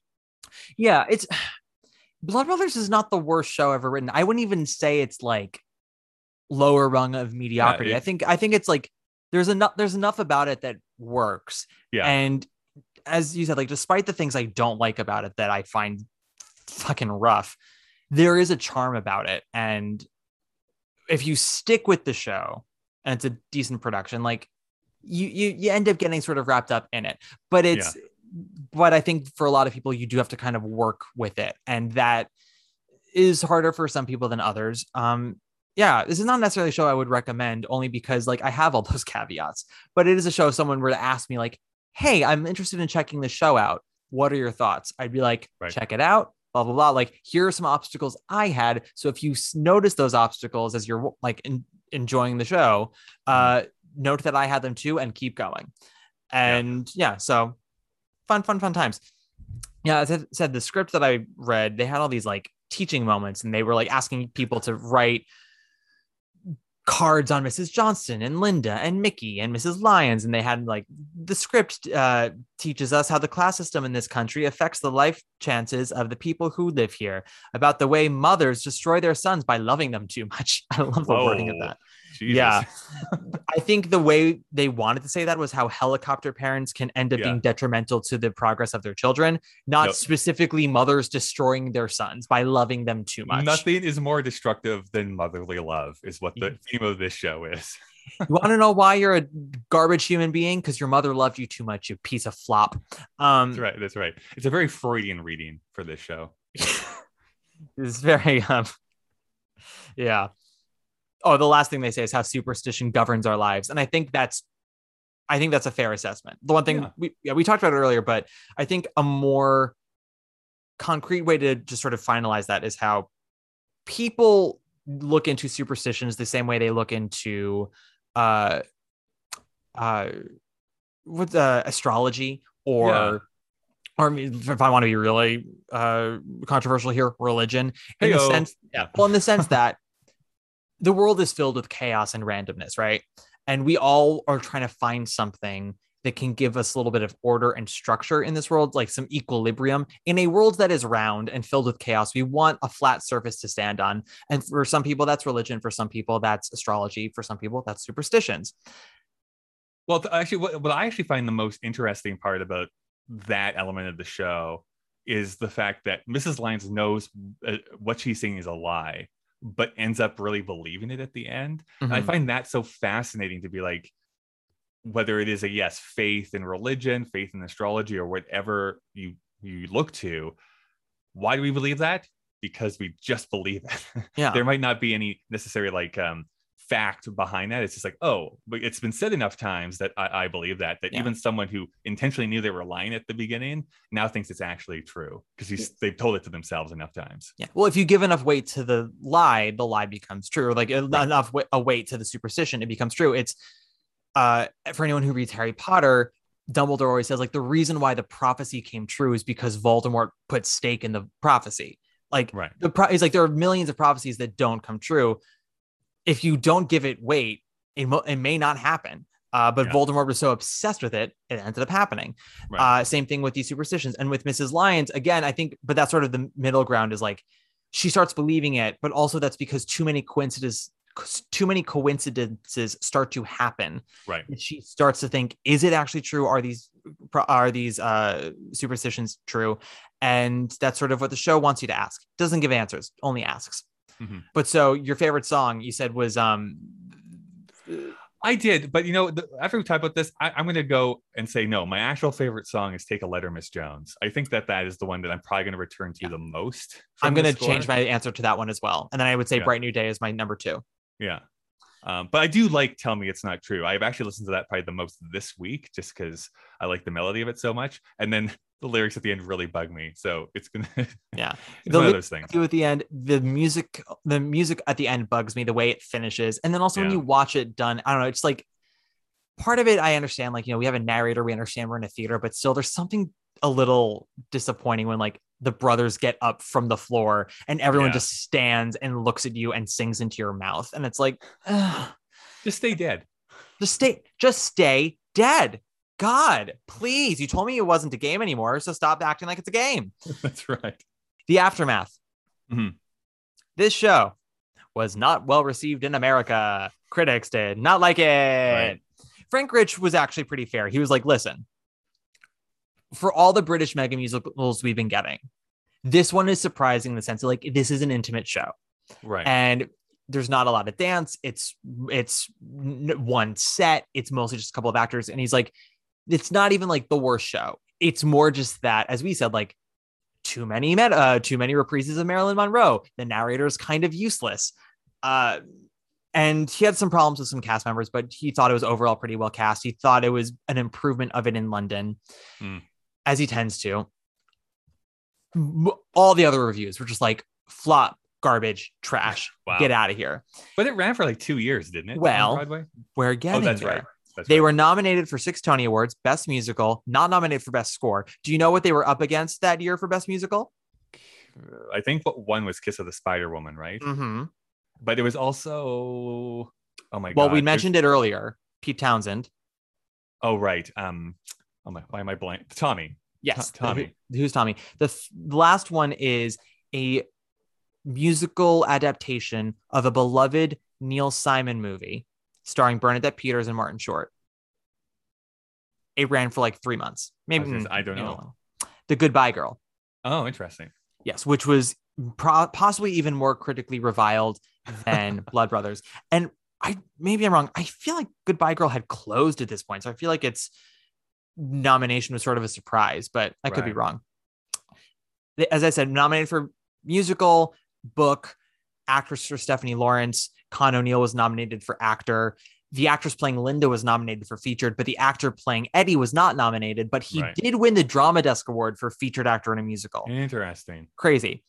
And the show But it won pro- nothing, right? it won absolutely nothing.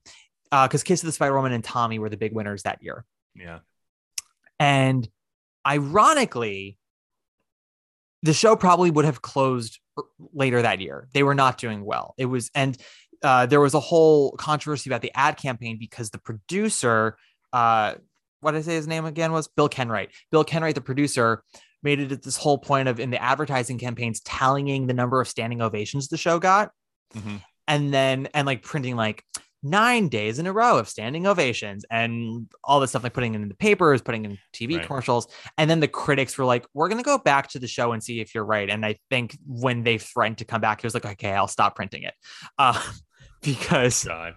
yeah anyway but yeah the, the show was not doing well they were really bleeding money what ended up saving the show was that in august of that year so the show opens in april and so you know four months later petula clark comes in and replaces stephanie lawrence as mrs johnstone and shaun and david cassidy take over the roles of mickey and eddie and Mhm. business immediately does better they're able to last through another year the three of them end up piecing out uh, yeah, like 10 months later to start up the tour. Yeah. And then Carole King takes over as Mrs. Johnstone and plays that for us for like, I guess, six months.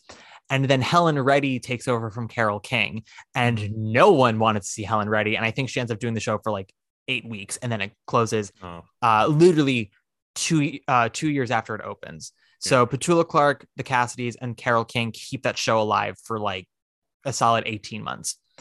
And it But closes. That would have been a like technically that would be considered a hit though, right? I they mean, lost half of their budget though. Did they really? Wow. okay. Yeah. So it ran, it was what we would call a hit flop. It ran for two years, but it did not make all of its money back. And it did Hmm. have a national tour, which might have done decently. But yeah, I mean, again, the show ran for decades on the West End, had many national tours, is beloved over there. Will probably Yeah. come back again at some point. I don't know if it's ever going to come back here. Yeah. No, I don't know. Yeah, we never even got a real Broadway cast recording. We got a recording with Stephanie Lawrence and Con O'Neill, but I don't think anyone else from that production is on it. Yeah, Maybe to Warwick is. I, work I think is. I listened to that one. That there's the 1995 London version, is what they call it. Yeah. I'm pretty sure those three people are on it. Um, I actually don't like the what they call the international version with the Cassidys on it. I don't Me know. neither. I just, I just don't like the production of that. Well, album. although David Cassidy sounds weirdly like Con O'Neill on it, to the point Right, that I was like, yeah. "Are we sure this isn't Con?" I think the reason why I don't like it, the orchestrations are much larger. It's a much more Yeah. like bombastic uh, recording, and while I've already kind of come for the Skinamax saxophone, there is something really endearing about sort of the smallness of that band and that fucking saxophone yeah, and yeah, the synthesizers. so let's wrap this up, Mr. Kyle. Uh, we're gonna do some round off questions. Yes. Uh, you've listened to, to some episodes. You know how this goes. It's Okay, so hilarious, and I know this was coming, and I did not prepare anything. So totally fine. First question is far too many notes for my taste. If you had to cut one song from the show, what would it be? Oh, for me, a thousand percent. If I could only cut one show, it would be called Kids Game because I hate that song Yeah. so much. I hate it so much. I mean, I would probably cut both of the Marilyn Monroe reprises. you um, can only kill one song, although that is kind of yeah.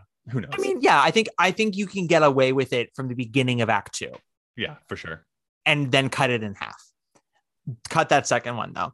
Mhm. Um, I also would probably cut that guy with like that guy. He's probably got everything. He doesn't have pimples. He knows how to talk to girls. He doesn't have halitosis.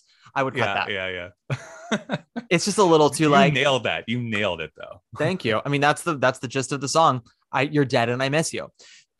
Next question. I dreamed a dream cast. Who would you like to see in this show? Yeah. I, knew you were going to ask this. And now I'm like frantic. The, the worst part about this is that as much as I love musical theater, I'm terrible at knowing Broadway actors, like current Broadway actors. But wow. I, I like like really bad. Like, uh, his face looks familiar, but I don't actually know what his name is. However, I think for this show specifically, you do kind of need to stunt cast it Mhm. with uh like they did with the Cassidys. I think you do kind of need like that pop rock vocal in it. You don't necessarily want like your classically trained Broadway voice singing Mhm. these songs. Here's That's- here's here's my pitch to you. because I don't know who I'd put in into the mother roles. But how about for the two brothers, we do Harry Styles and Zayn, and we have our One Direction uh, reunion back. They can mend the fences. You know that would clean up on Broadway for at least a few months. Let's go back to your love life there, Kyle. So Yeah, right. Okay, sure. um, also, also right. One Direction. One Direction, yeah. I just got that. Jesus. Five years later. Oh, Yeah. Marilyn Monroe. Right. Right, right, right. Um, also, think- if if this was 30 years ago, I'd want Cher as the main mother, but she's Totally. old. Yeah. All right. Rainbow High Spectacle. Does this show need production value to work? I don't think so. I don't think there's actually that much spectacle in the original, to be honest. No, there's I- um, like you could do this on a very basic set. Yeah. So the, the quick answer is no. I don't think you need spectacle for this to work. I would go even so far as to say if you tried to spectacle this up, it wouldn't work. like it totally wouldn't work because it would de- uh, detract from what the show even is. Yeah. I you know I'd like to see as Mrs. Johnstone. I'm probably butchering the name. Uh Keala Settle. Keala Settle. Keala Settle. Where is she from?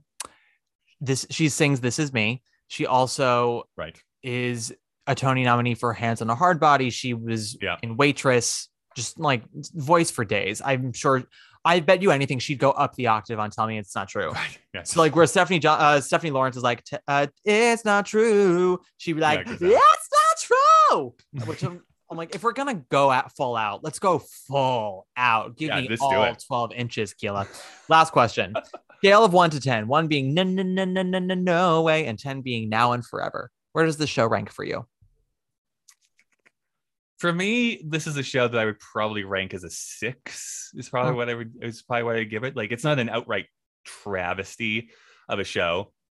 This is never gonna rank up in like one of my favorites of all time. Um, and uh, like I'll, I'll speak to some of the other shows you've already talked about here. Like I Mhm. am, I am like the Phantom apologist. Like I really do like Phantom quite a bit, even with its. I mean, Phantom works. Yeah. Whereas this one, I just don't think it. eh, the highs are pretty high, I would say, in this, but then you have a bunch of mediocrity in it that just like kind of really drags it down for me. So yeah, it's like a, it's like kind of there in the middle for me. Yeah. I think six is very fair.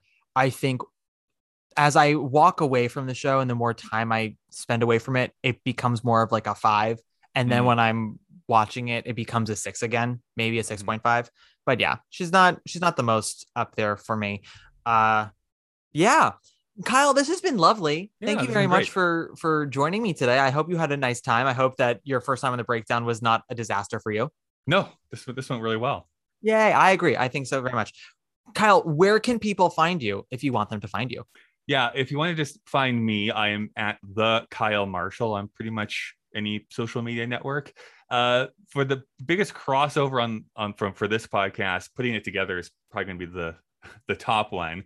Yeah. So I'm currently going through all, or the, sorry, the body of work of Stephen Sondheim, show by show and song by song. So here, very very shortly, we're going to be starting Sweeney Todd. Because of the new West Side Story movie, I'm moving some things around and talking about some other stuff. Oh, So- got it. Yeah, so Sweeney will be starting up in December for people to jump onto that train because I have discovered it's going to take me exactly seven months to go through that entire show. So it's going to be a while. I can't wait Uh, for that phone call. I look I forward to what song you want me to do. But I need because I parlor give you, songs. Someone has to fill in for parlor songs. I was gonna say Yeah, you you're like because you gave me Blood Brothers, you get parlor songs. that's or like that's you get the contest. Like yeah the con- yeah exactly. we love to see it. If you want to follow me, I'm only on Instagram at Matt Koplik, usual spelling. If you like the podcast, give us a nice five star rating, give us a little review, follow us, tell your friends about it. As I mentioned in the Phantom episode, we got our first one star rating. So my Oh. perfect, my perfect five out of five has now become a 4.9, which is fine. It makes us approachable. I am nervous though that as the podcast has been getting more listeners, that I'm going to start getting more people who hate it and give it one stars and just lower that rating so it becomes a 2.5. Oh, But you know what?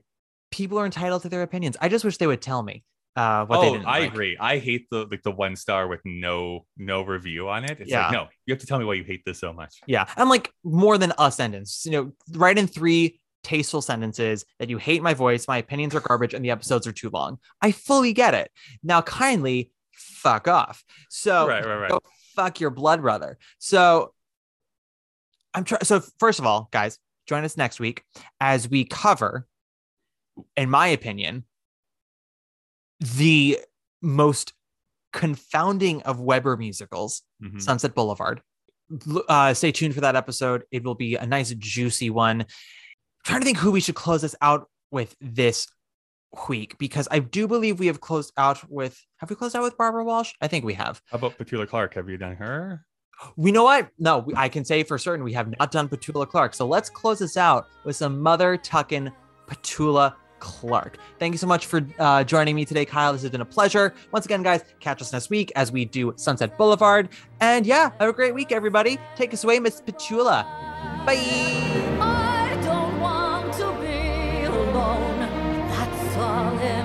I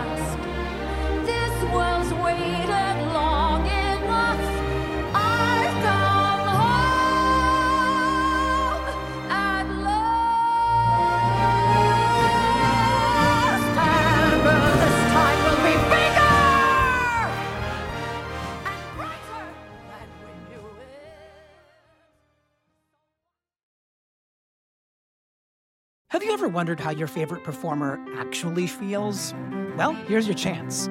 Welcome to The Quiet Part Out Loud with me, Bobby Steggert, Broadway actor and now a therapist to a whole host of Broadway creatives. Part interview, part therapy, this is not your typical podcast. We'll go right to the heart of things with some of your favorite artists what they still struggle with, what lessons they've learned, what they haven't figured out yet. There's enormous power in saying the quiet part out loud. Are you listening? Hey, it's Leslie Odom Jr. here on the Broadway Podcast Network to tell you about the Rise Theater Directory, a program of Maestra Music. Rise is a national online resource designed to connect and empower backstage and administrative and creative theater professionals from underrepresented backgrounds. If you work or aspire to work in the theater community, this can help you find your next project. And if you hire theater professionals, search the Rise Theater Directory to find your next team. Create your profile now and get more information by visiting risetheatre.org. That's theater with an R E R I S E T H E A T R E dot org because only together we rise.